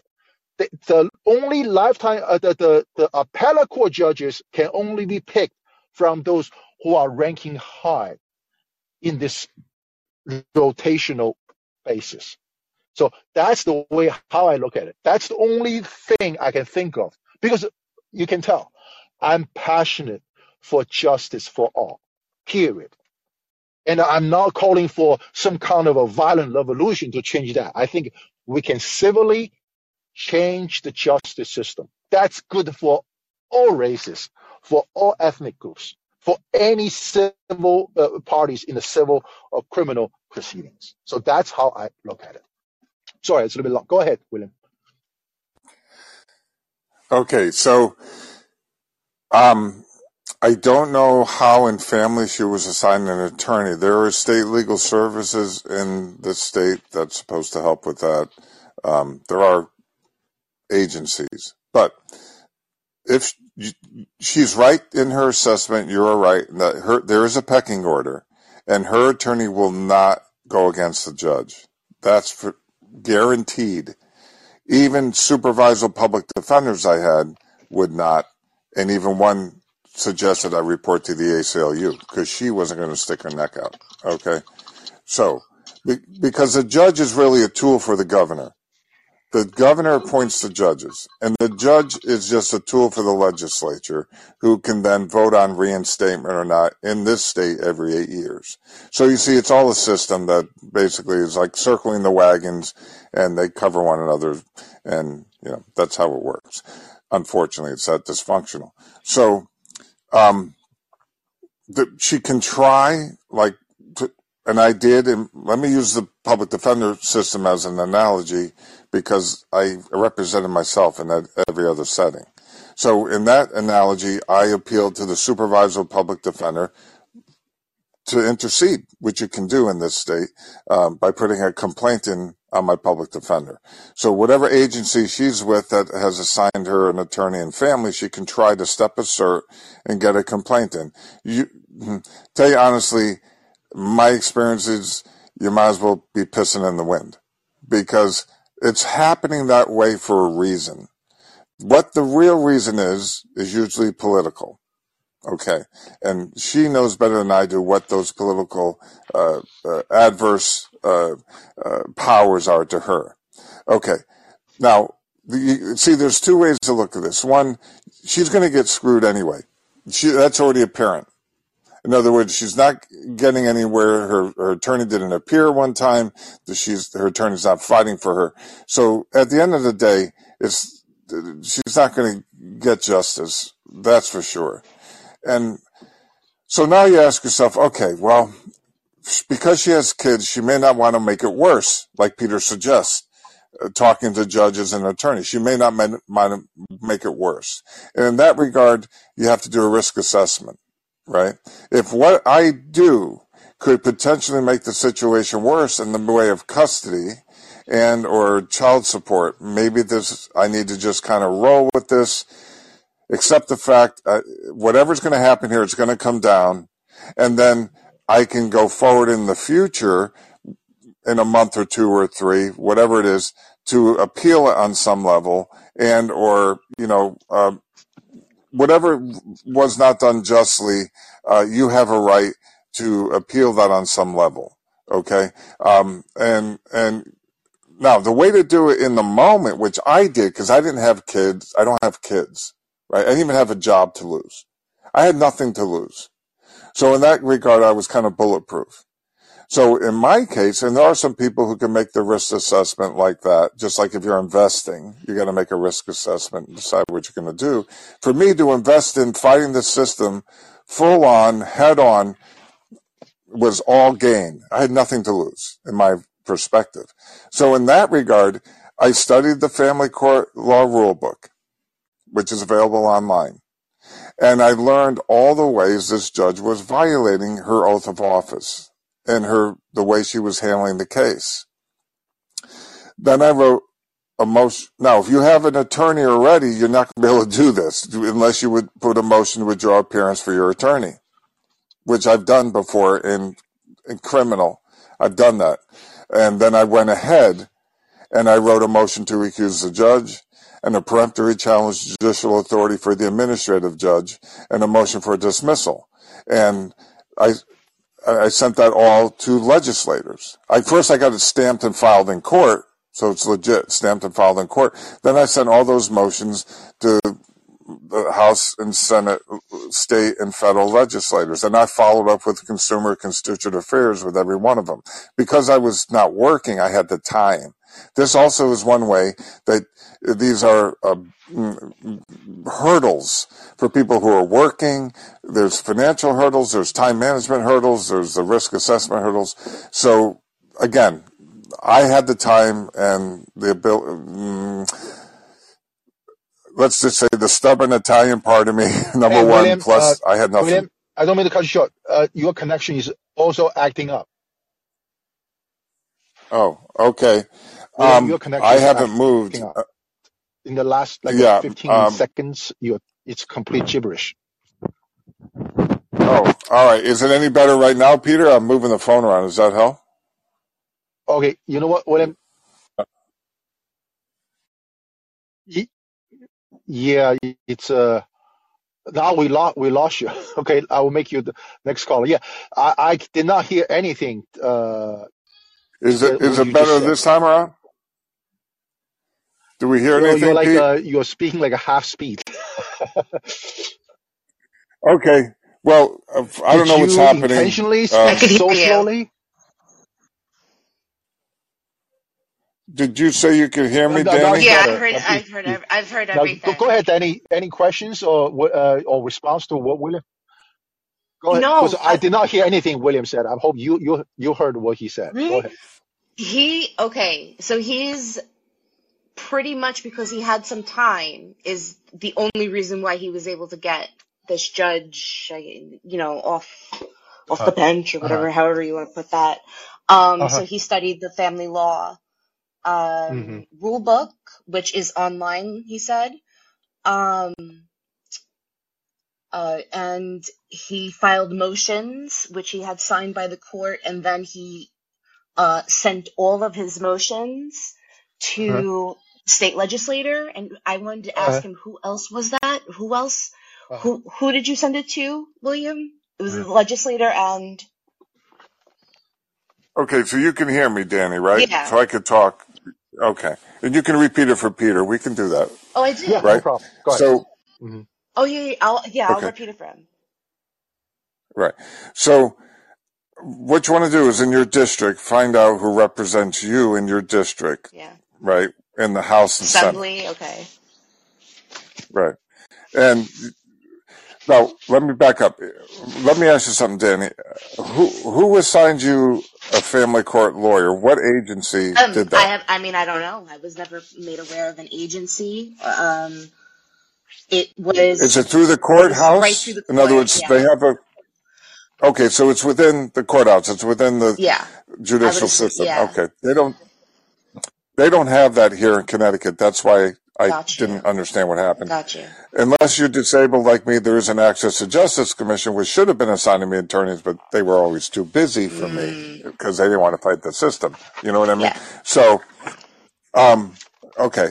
So what you can do first step is contact the office of the family court uh, lawyers Yeah. and and and and send an email kind of outline what your position is and ask that this person be supervised and act according to your civil rights and family court The you know the family law rule meaning book the judge. and their obligation Have the judge supervised? no i would ask whoever the lawyer is is going to have a supervisor in the department Oh. they're not acting alone unless they're not the only family court lawyer Yeah. in the courthouse okay and chances are they have other people in that courthouse that do that and like I can only use the allegory of the public defenders because here we have public defenders and criminal. Do you follow me? Yeah. So there's a supervisory public defender in the courthouse. Do you follow what I'm saying? Yes. It's overseeing everybody in her department. So I complained to that party. And then I went further to Hartford, which is our state capital, to the, the supervisor public defenders in, in, that are like the uh, chief deputy public defender and the and the chief public defender. So in other words, now in family, that series of that ladder that you would climb to step sir, only you know in your state. She I don't has know her what own is. practice, we- by the way. She she also ha- she also has her own practice, her own family law practice. Yeah, they usually okay. do. I just Right, so they usually do. Um, so you can try. You first you can try having a discussion with her, uh, and and but again, she is subordinate yeah. to Completely. the judge always, and so. Um, whatever the political powers are, we talk in a private room and you want, and if you want to air that, it's best not care. to do that in the public. Oh no, I, Well, no, no, no. I want to caution you. Hold on a minute. We could talk about procedure here, but you have to be careful about your communication in a public platform because you can find your that can get back to the judge. There was a girl I used to communicate with on Facebook, and they hit her with contempt for her exparte communication in the public domain. that's She got cited insane. for ex parte communication. The judge claimed she was found her in contempt and said if she did it again, she's going to pay a forty thousand dollar fine. wow. Okay, so the mean, best way to do this is for us to have a private, a private chat through the Callin app, or I'm happy to give you my phone number. Do you follow me? You know, I could we can chat if you want. Oh yeah, no, I'm Uh, following but you for sure. I wanna now we can do this. I wanna I'm get sorry. Go I ahead. I know it's okay. I'd like to know if you guys would be interested, not just for me, but like looking up like I like I don't know, just i- if if you guys have The uh, so much information. the uh, So uh, the, uh, a I mean study group. for for for for me, I want to be very even-handed, right? You know, I have always said, you know, I don't belong to any political parties, and uh, and uh, and I, I can sh- uh, I think I mentioned to this guy's book. Uh, again, I don't take sides, whether you're male or female. You know, I, I just believe you have to be even-handed. You know, I my I fake my name as Peter. You know, I was like I'm in between the Supreme Court of the United States and the God, some God. You know, making a even-handed judgment on what the court is doing here is unjust, right? So there, uh, I mentioned this guy wrote a book. His name is uh, Eric Nelson, N-E-L-S-O-N, Eric Nelson. He wrote a book called uh, "The Judicial War on Man." The Judicial War on Man. So he, apparently he is from the other side of the gender spectrum. So he has. Uh, I have not read his book, but I do know that his book is about how unfairly the court has been mistreating men. By the way, Mm, mostly white men, right? Because you know, because the, by mm. the population. So this is another reason I have said this is that this judicial privilege, no, no, no, whether they are black or white, it doesn't matter. They just follow the same practice of a judicial white privilege. That they are screwing white men as well. Mm-hmm. So now going back to your question, then is that you know you, you if you believe there's a lot of uh, information uh, P- William and I can offer, yes, true. Like I said earlier, is that you know a few weeks ago I was uh, talking to this guy on the phone for two hours, over two hours. I've been co- in contact with him for since 2018. All fam- uh, family law related. Okay. He, uh, of course, he's uh, screwed royally by the system and all that. You know, he's a Trump supporter and yada yada yada. And uh, the there is a lot in that. Okay, the bottom line is is this. Oh, by the way, you are in New York. Is that correct, Danny? Yeah. Yes. New York. Long Island. I I'm in remember Long I hear that Island. you are in New York. There is a group in there's a group in Long Island, New York. Okay, Long Island. Okay, hmm again, the, this is uh, the other uh, uh, end of the gender spectrum, right? These are male, right? So there is a group called, you can Google it, Americans for Legal Reform. Americans for Mm. Legal Reform. Now, they they they are they are somewhat new, neutral when it comes to gender, but they do organize. It's called the Watch program, meaning they literally send volunteers of their own organization to attend court hearings, including family court hearings in, in Long Island, New York, to showcase That's judges. cool. So, so I'll just let you know, no, I'm not taking, I'm not, not taking sides. Like I said, I am not just saying this particular judge is bad or this lawyer is bad. No, I'm saying the entire justice system is a fraud all by itself. So you can tell where I'm coming from, right? And I'll be happy Oh to. Yes. over specifics. But, you know, if you listen to my previous episode. No, I'm very, very straightforward saying, look, all these mass shootings, you know, I, in my last episode, uh, I have said there's a recent shooting in Maryland, very close to where I live. It's about 15 minutes drive. A man killed three of his children and his wife, and then he called the police, 911. When police arrived, he killed himself. So five people dead from gun violence. Why nobody talks about it? Because it's family law related. Here comes a guy. I do not know any specifics of his case, uh, but Mm. I'm pretty sure he had a domestic matter, and something happened that made him to believe there's no justice in our justice system. The only justice he can get is using a firearm to. By the way, like I said, it takes a tremendous, extraordinary amount of uh, reasoning to kill your own children, three of them, Mm. and then kill your Yeah. wife, and then kill yourself. I want. Uh, by the way, uh, William, I have said before, I believe there's an untold truth in the Sandy Hook massacre. I intend to follow through when I get around. It's actually family law related. Okay, Um, so so I will, but so but that's my take. So recusal, file for recusal. No, it's a it's a self defeating move. But you're not going to win. It's a corrupt system, and uh, it really my is bad. It's it's most important. It's so bad for your children. You know, whoever, whether your ex-husband or yourself, spend your own hard-earned dollars to pay a pr- legal profiteer to represent you in a corrupt system.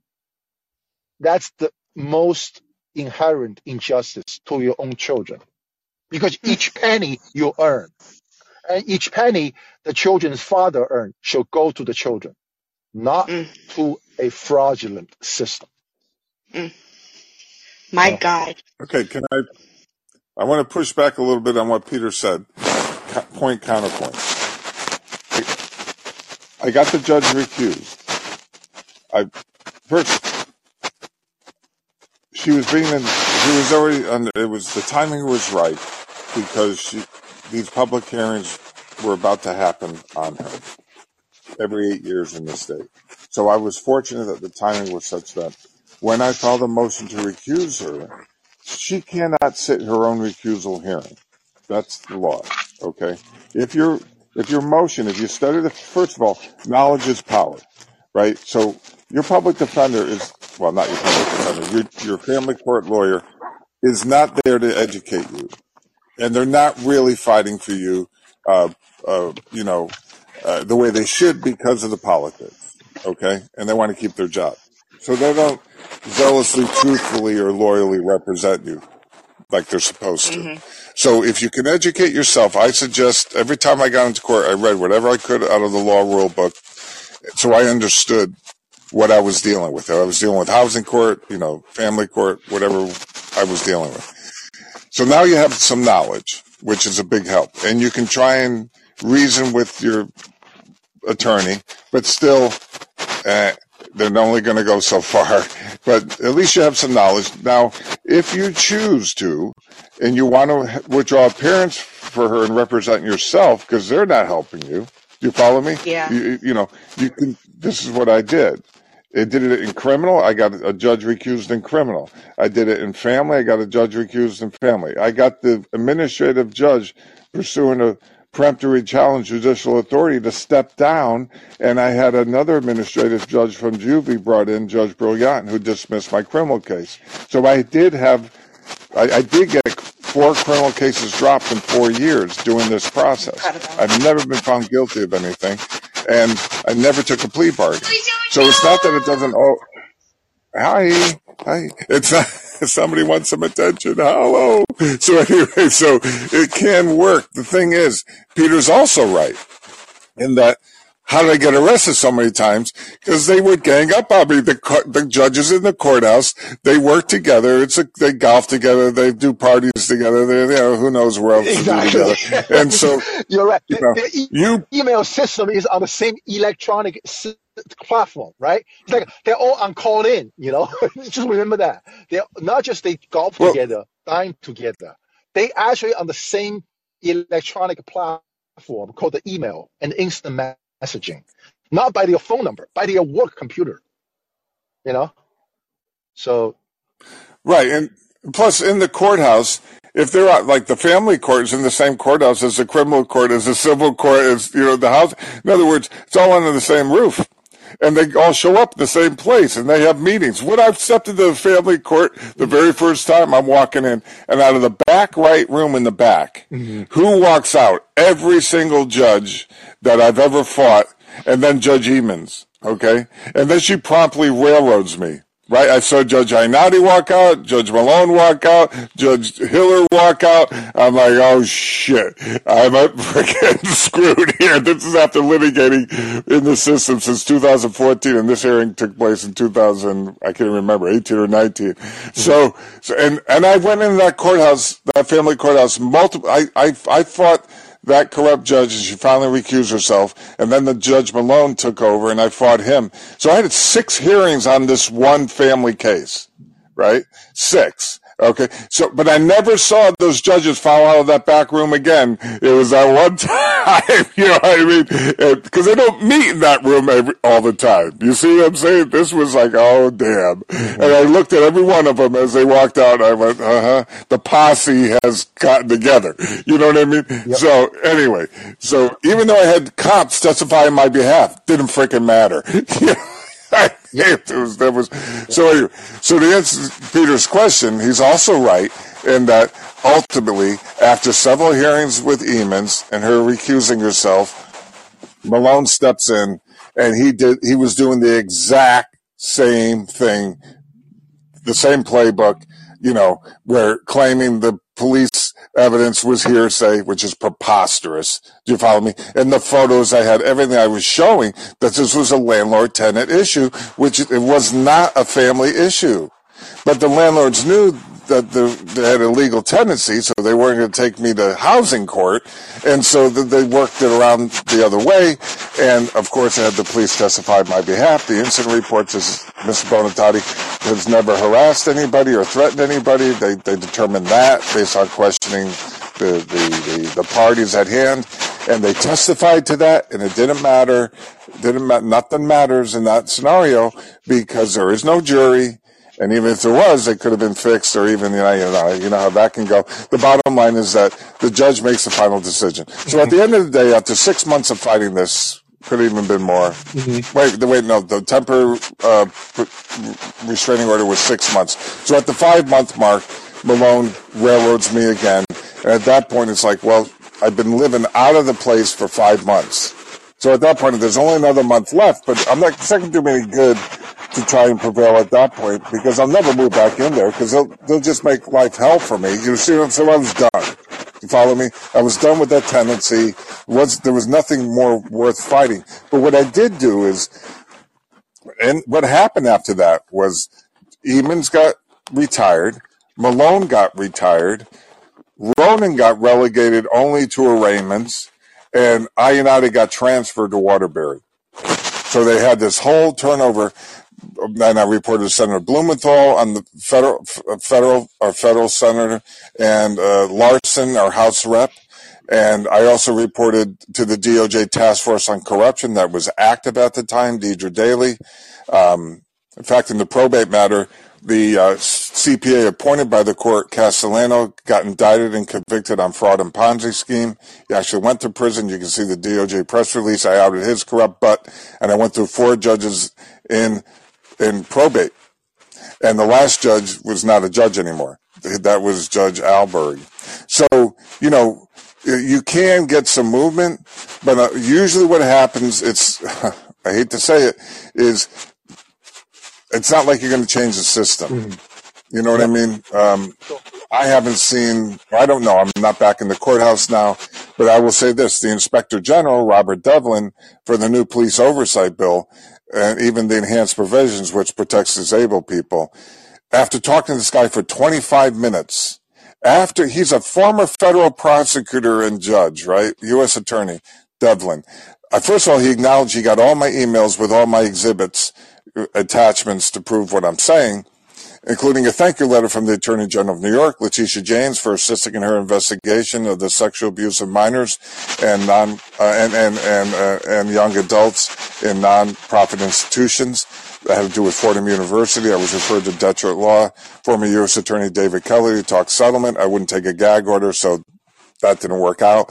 But uh, Deirdre Daly indicted Castellano. She worked at the DOJ in the Haven, 157 Church Street, and with Laws and Lafayette Boulevard in Bridgeport. So Devlin knew all this. I sent them all the exhibits. He's got it all. I said, you know Deirdre Daly? Yeah, I work with her. Okay. You know about Castellano? He went to prison. Yeah, yeah. Again, these are, but people are corrupt and not just corrupt with Bill Bonatotti, obviously. So cases get built up over time.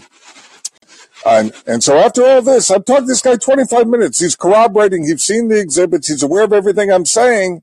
And then at the end of the conversation, Peter, and, and, and he, he says to me, well, Mr. Bonatotti, we understand you're passionate about all this, but you know, you just might consider your complaints don't have merit.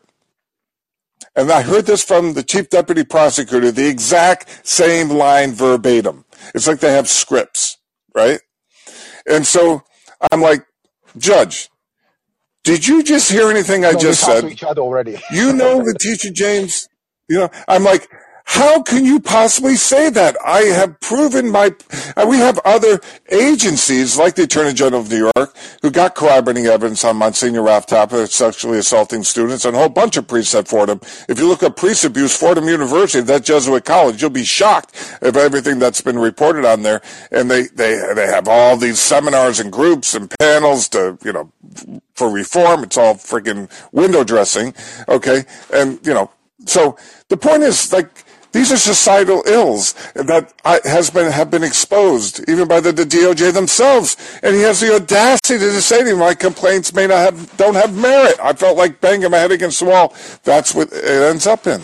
This rhetoric of scripted rhetoric that they use, and Lawless Lawler, I call him, Kevin Lawler, our chief deputy prosecutor, after being on the phone with him for 15 minutes after illegally prosecuted me three times and couldn't get anything to stick in his subordinate Chuck Stango, he had the exact same line for me. I couldn't believe what I was hearing. I was like, Am I in Westworld? Remember Yul, Yul Brynner in Westworld where the, you got robots running the scene? You know, I was like, this is freaking nuts.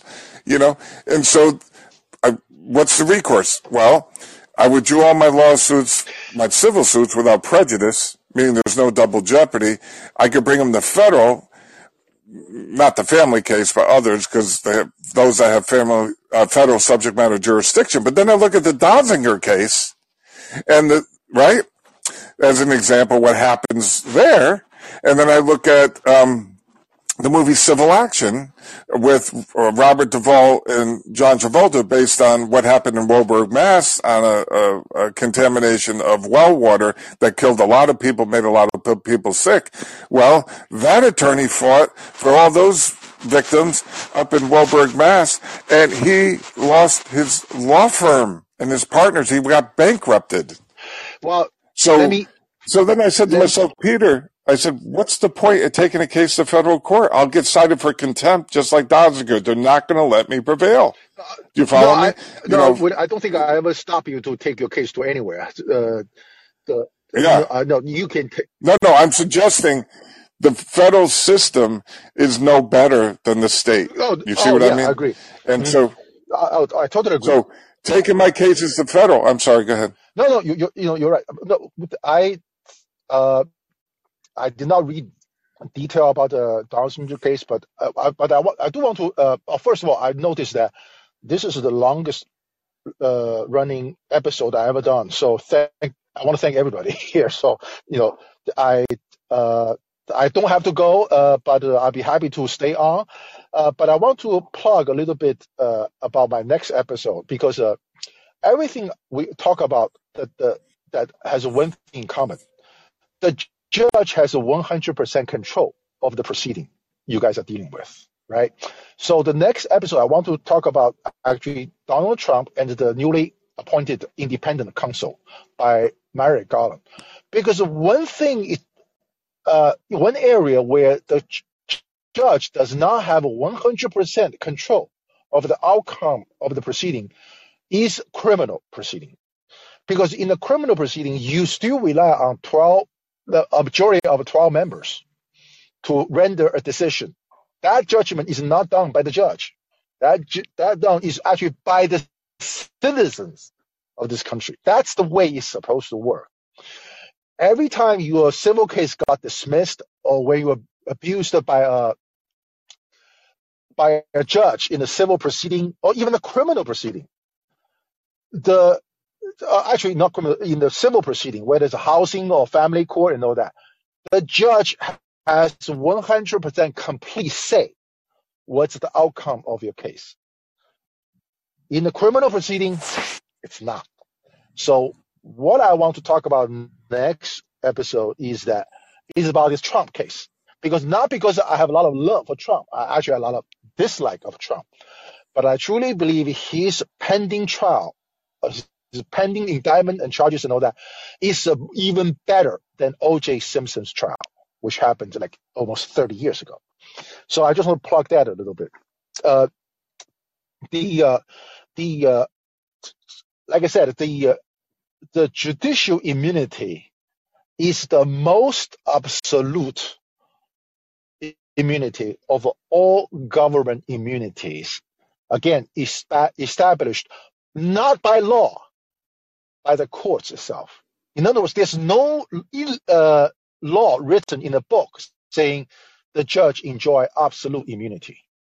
There's, no, you know, the judges are a person too.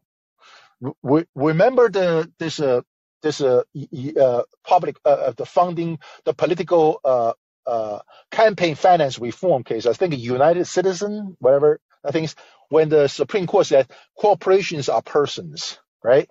But guess what? Judges are persons too.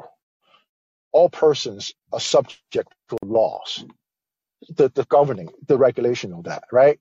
So the judge should never be above the law. They should, you know, the so-called absolute judicial immunity is complete out of court. It's not written in the book. And uh, so, so, so any grievances William has or uh, uh, Danny has uh, with uh, with the judges presenting their cases, there is just an insurmountable legal precedent in front of you to overcome that. You know, without a fundamental revolution for a functioning justice system, we're all losers. All the peoples, we the people are the losers, period. So that's what I want to add. Sorry, go ahead, uh, William. I don't mean to cut your show. I just want to say Yeah, what I what I like to cite a couple things. One, there's a way the system's supposed to work, and we see what happened to Donziger and Peter. Check it out because you'll be blown away what happened to that poor guy. And the movie Civil Action, based on a true story, that was another another federal court case. I also know George Byers, who was brought in from HUD to clean up Park City communities the local HUD. He went to federal court 16 times. He told me, Billy, I can't prevail. He said it's completely corrupt. Worst state I've ever been in because HUD would send him around to different states. He had a two year contract. After a year and six months, the Park City Board, uh, Park City Communities Board, uh, basically severs them out. and he met with me at Chili's. He said, "Bill, I know what you're doing." He said, "If you keep fighting corruption in this state, you might end up with federal housing. You're looking for housing, you know, federal housing because your disabilities." He said, "You can end up with federal housing, all right, but with bars on." yep. And I ended up in a right, Mhm. right, and I ended up in a state-run psych ward full max security with murderers, arsons. I'm whiting CVH for the criminally insane for two months for Class C misdemeanors they had no evidence of because my emails are what? Basically pursuing everything I'm telling you all. I'm not attempting to harass anybody. There was no ever evidence, no email ever presented or voicemail in any criminal proceeding and yet they use what's called Department of Mental Health Addictive Services. The acronym is DMHAS. They're the diabolical, medical malpracticing, Hippocratic oath violating, acrimonious, acrimonious, asinine shrinks that are puppets for the court. Did you like that? Should I say it three times fast? I made that. Ac- I mean, the acronym is real. DMHAS, Department of Mental Health Addictive Services. I just redefined it. So anyway, so what happens is you have puppets for the system. This is something you would imagine happened in the 1900s. It can happen today. It happens today, where allegedly to restore someone to competency for trial, pursuing um, what happens to be Connecticut Statute 5456D. You've got the case laws, uh, Faretta versus California, Indiana versus Edwards, uh, Faretta versus California, if you're competent enough to assist a public defender. In, uh, wait, wait, one is to represent yourself. The other is to assist a public defender. It's been so long since I litigated. I could have those asked backwards, but anyway, those are the right case laws. Uh, I think Indiana versus Edwards is representing, uh, assisting public defenders, and Faretta versus California is representing yourself. But anytime I went before a judge to represent myself pursuant that case law, what happens is when the judge hears you, st- you I learned common law, obviously. I, I studied case law and and statutes. And once I start hearing you talk that way, they're like, "Oh, that's enough, Mr. Bonatati. I'm going to assign you a public defender." I'm like, uh, "Judge, I motion to re-argue, reconsider. I feel I can represent myself." Oh no, no, Mr. Bonatati, that's enough. We're going to assign you a public defender. Now you're muted. You see what I mean? Because now you got a public defender. You can't. You have no voice in court at that point. That they're the ones who are. supposed. and you understand this, Peter, how Yes, that works. yes, so, do. so, so, and then the public defender says, when you won't take the plea bargain, even the nolo, nolo contendere, nolo contendere is what? But, oh, the prosecutor wants to dismiss the case, Mr. Bonatati. Well, just imagine Is that right? said, Right. when uh, Michael Flynn has to pay two million dollars to his own lawyer, and end up taking a plea of guilty, you know, for for his uh, communication with the, the Russians, being the you know, you know, national security advisor. That is just how shows how corrupt our justice system, how corrupt our the lawyers are. Period. I mean, the public defendant, they are not angels, neither. You know, you, you think they like to represent people who cannot afford lawyers? No. They, they, they just want you to get over with a case. Period. You know? Well, their Again, job is to clear the docket, this, number uh, one. Exactly, exactly.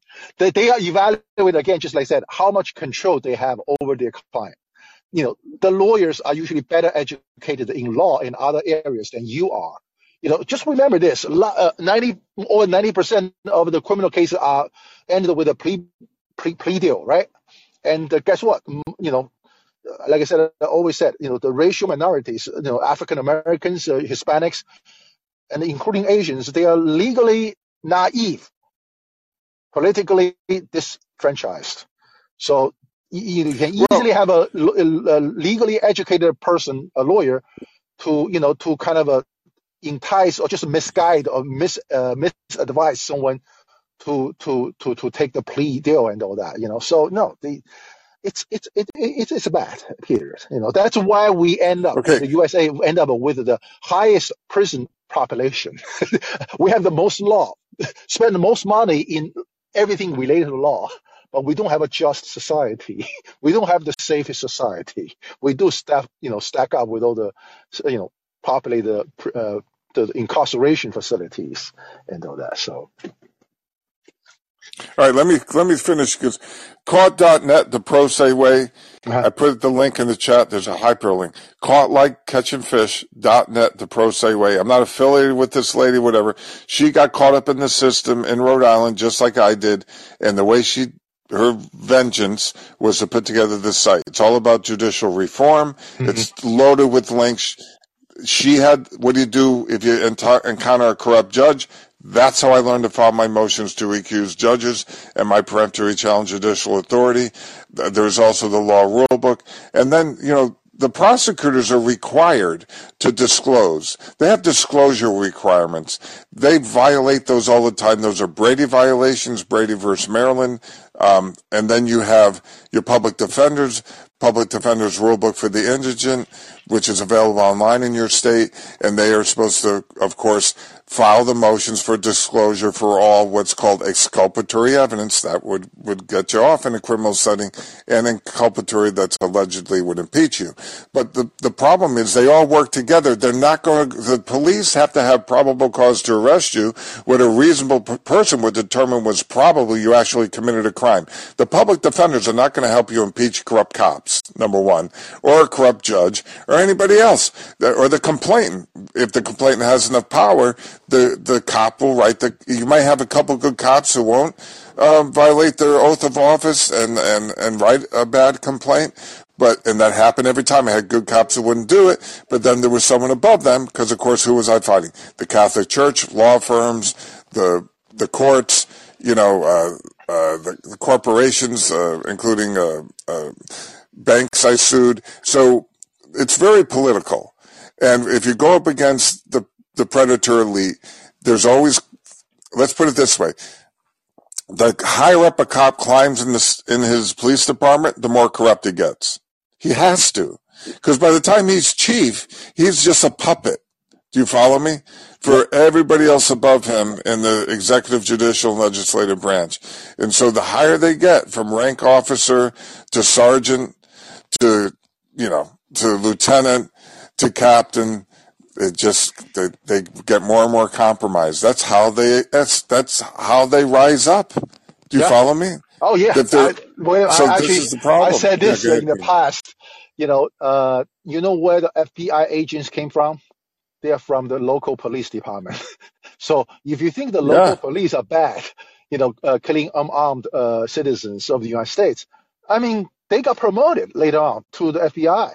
That's right. how it works, right? So, so when you talk about the the the person uh, who uh, who killed uh, uh this uh, guy uh, George Floyd and all that, say they're the dirtiest cop and all that.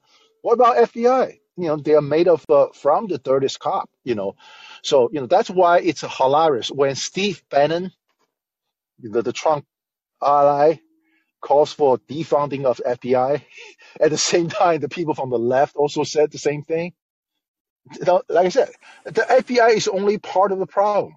The FBI does what it does for the reason because they got approved by the courts, and uh, the courts is the one who give a, these, you know, FBI unlimited power to pursue whatever. The courts is a rubber stamp of the FBI.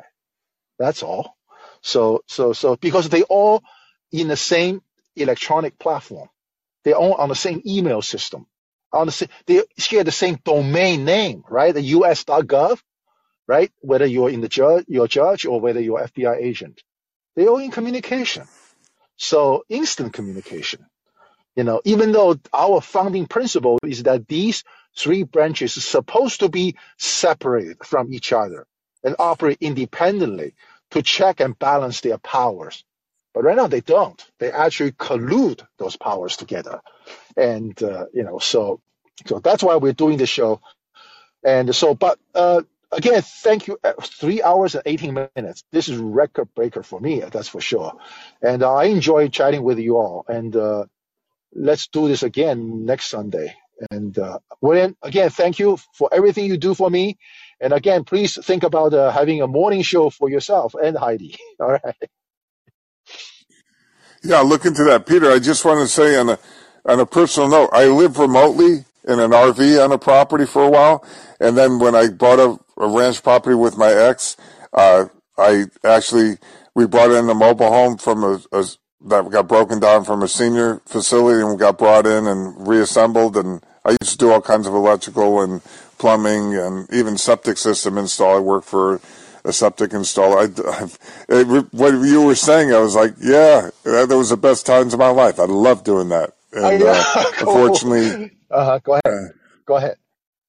Well, unfortunately, I got to uh-huh. have both hips replaced, and I'm immobilized right now for the most part. But at some point, I hope to you know, I'm only 62 and, uh, I still got all my teeth and most of my hair. So maybe I'll get another 20, 30 years of me and then we'll see.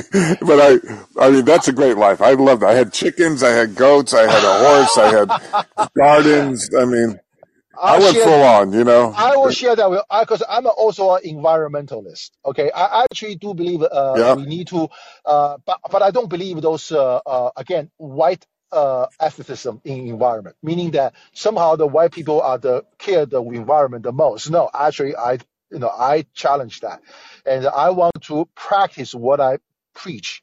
So I want to try this uh, uh, off-grid uh, living arrangement, totally on a, a, truck converted RV with a propane gas generator, solar panel, uh, being able to travel off grid and always on, only get showers from YMCA facilities. You know, I'll be hopping different YMCA's to get a shower and, and all that, and see whether it will work or not. So I look forward to that. So I might have to bug you for advice. You know, setting up different things. Yeah, it'd be nice. it'd be fun to, for me to talk about. It'd be a blast. So anyway, anytime, you know, right. want your private room or you want to exchange phone numbers or whatever, you let me know. No, no, we'll, we'll just be on a Callin show. I think it's this great uh, venue. Oh, okay. And, uh, yes, absolutely. I'll join your show and just talk about it on that. So, but think about your your morning show and with Heidi. Okay, so uh, let me keep, keep me posted, and you yep. can message me on that, please. All right. Thank you a lot. Thanks. Thank you, everybody. Well, I'll end uh, today's episode. Thank you, everybody, once more. And uh, yeah, we'll continue our unfinished talk.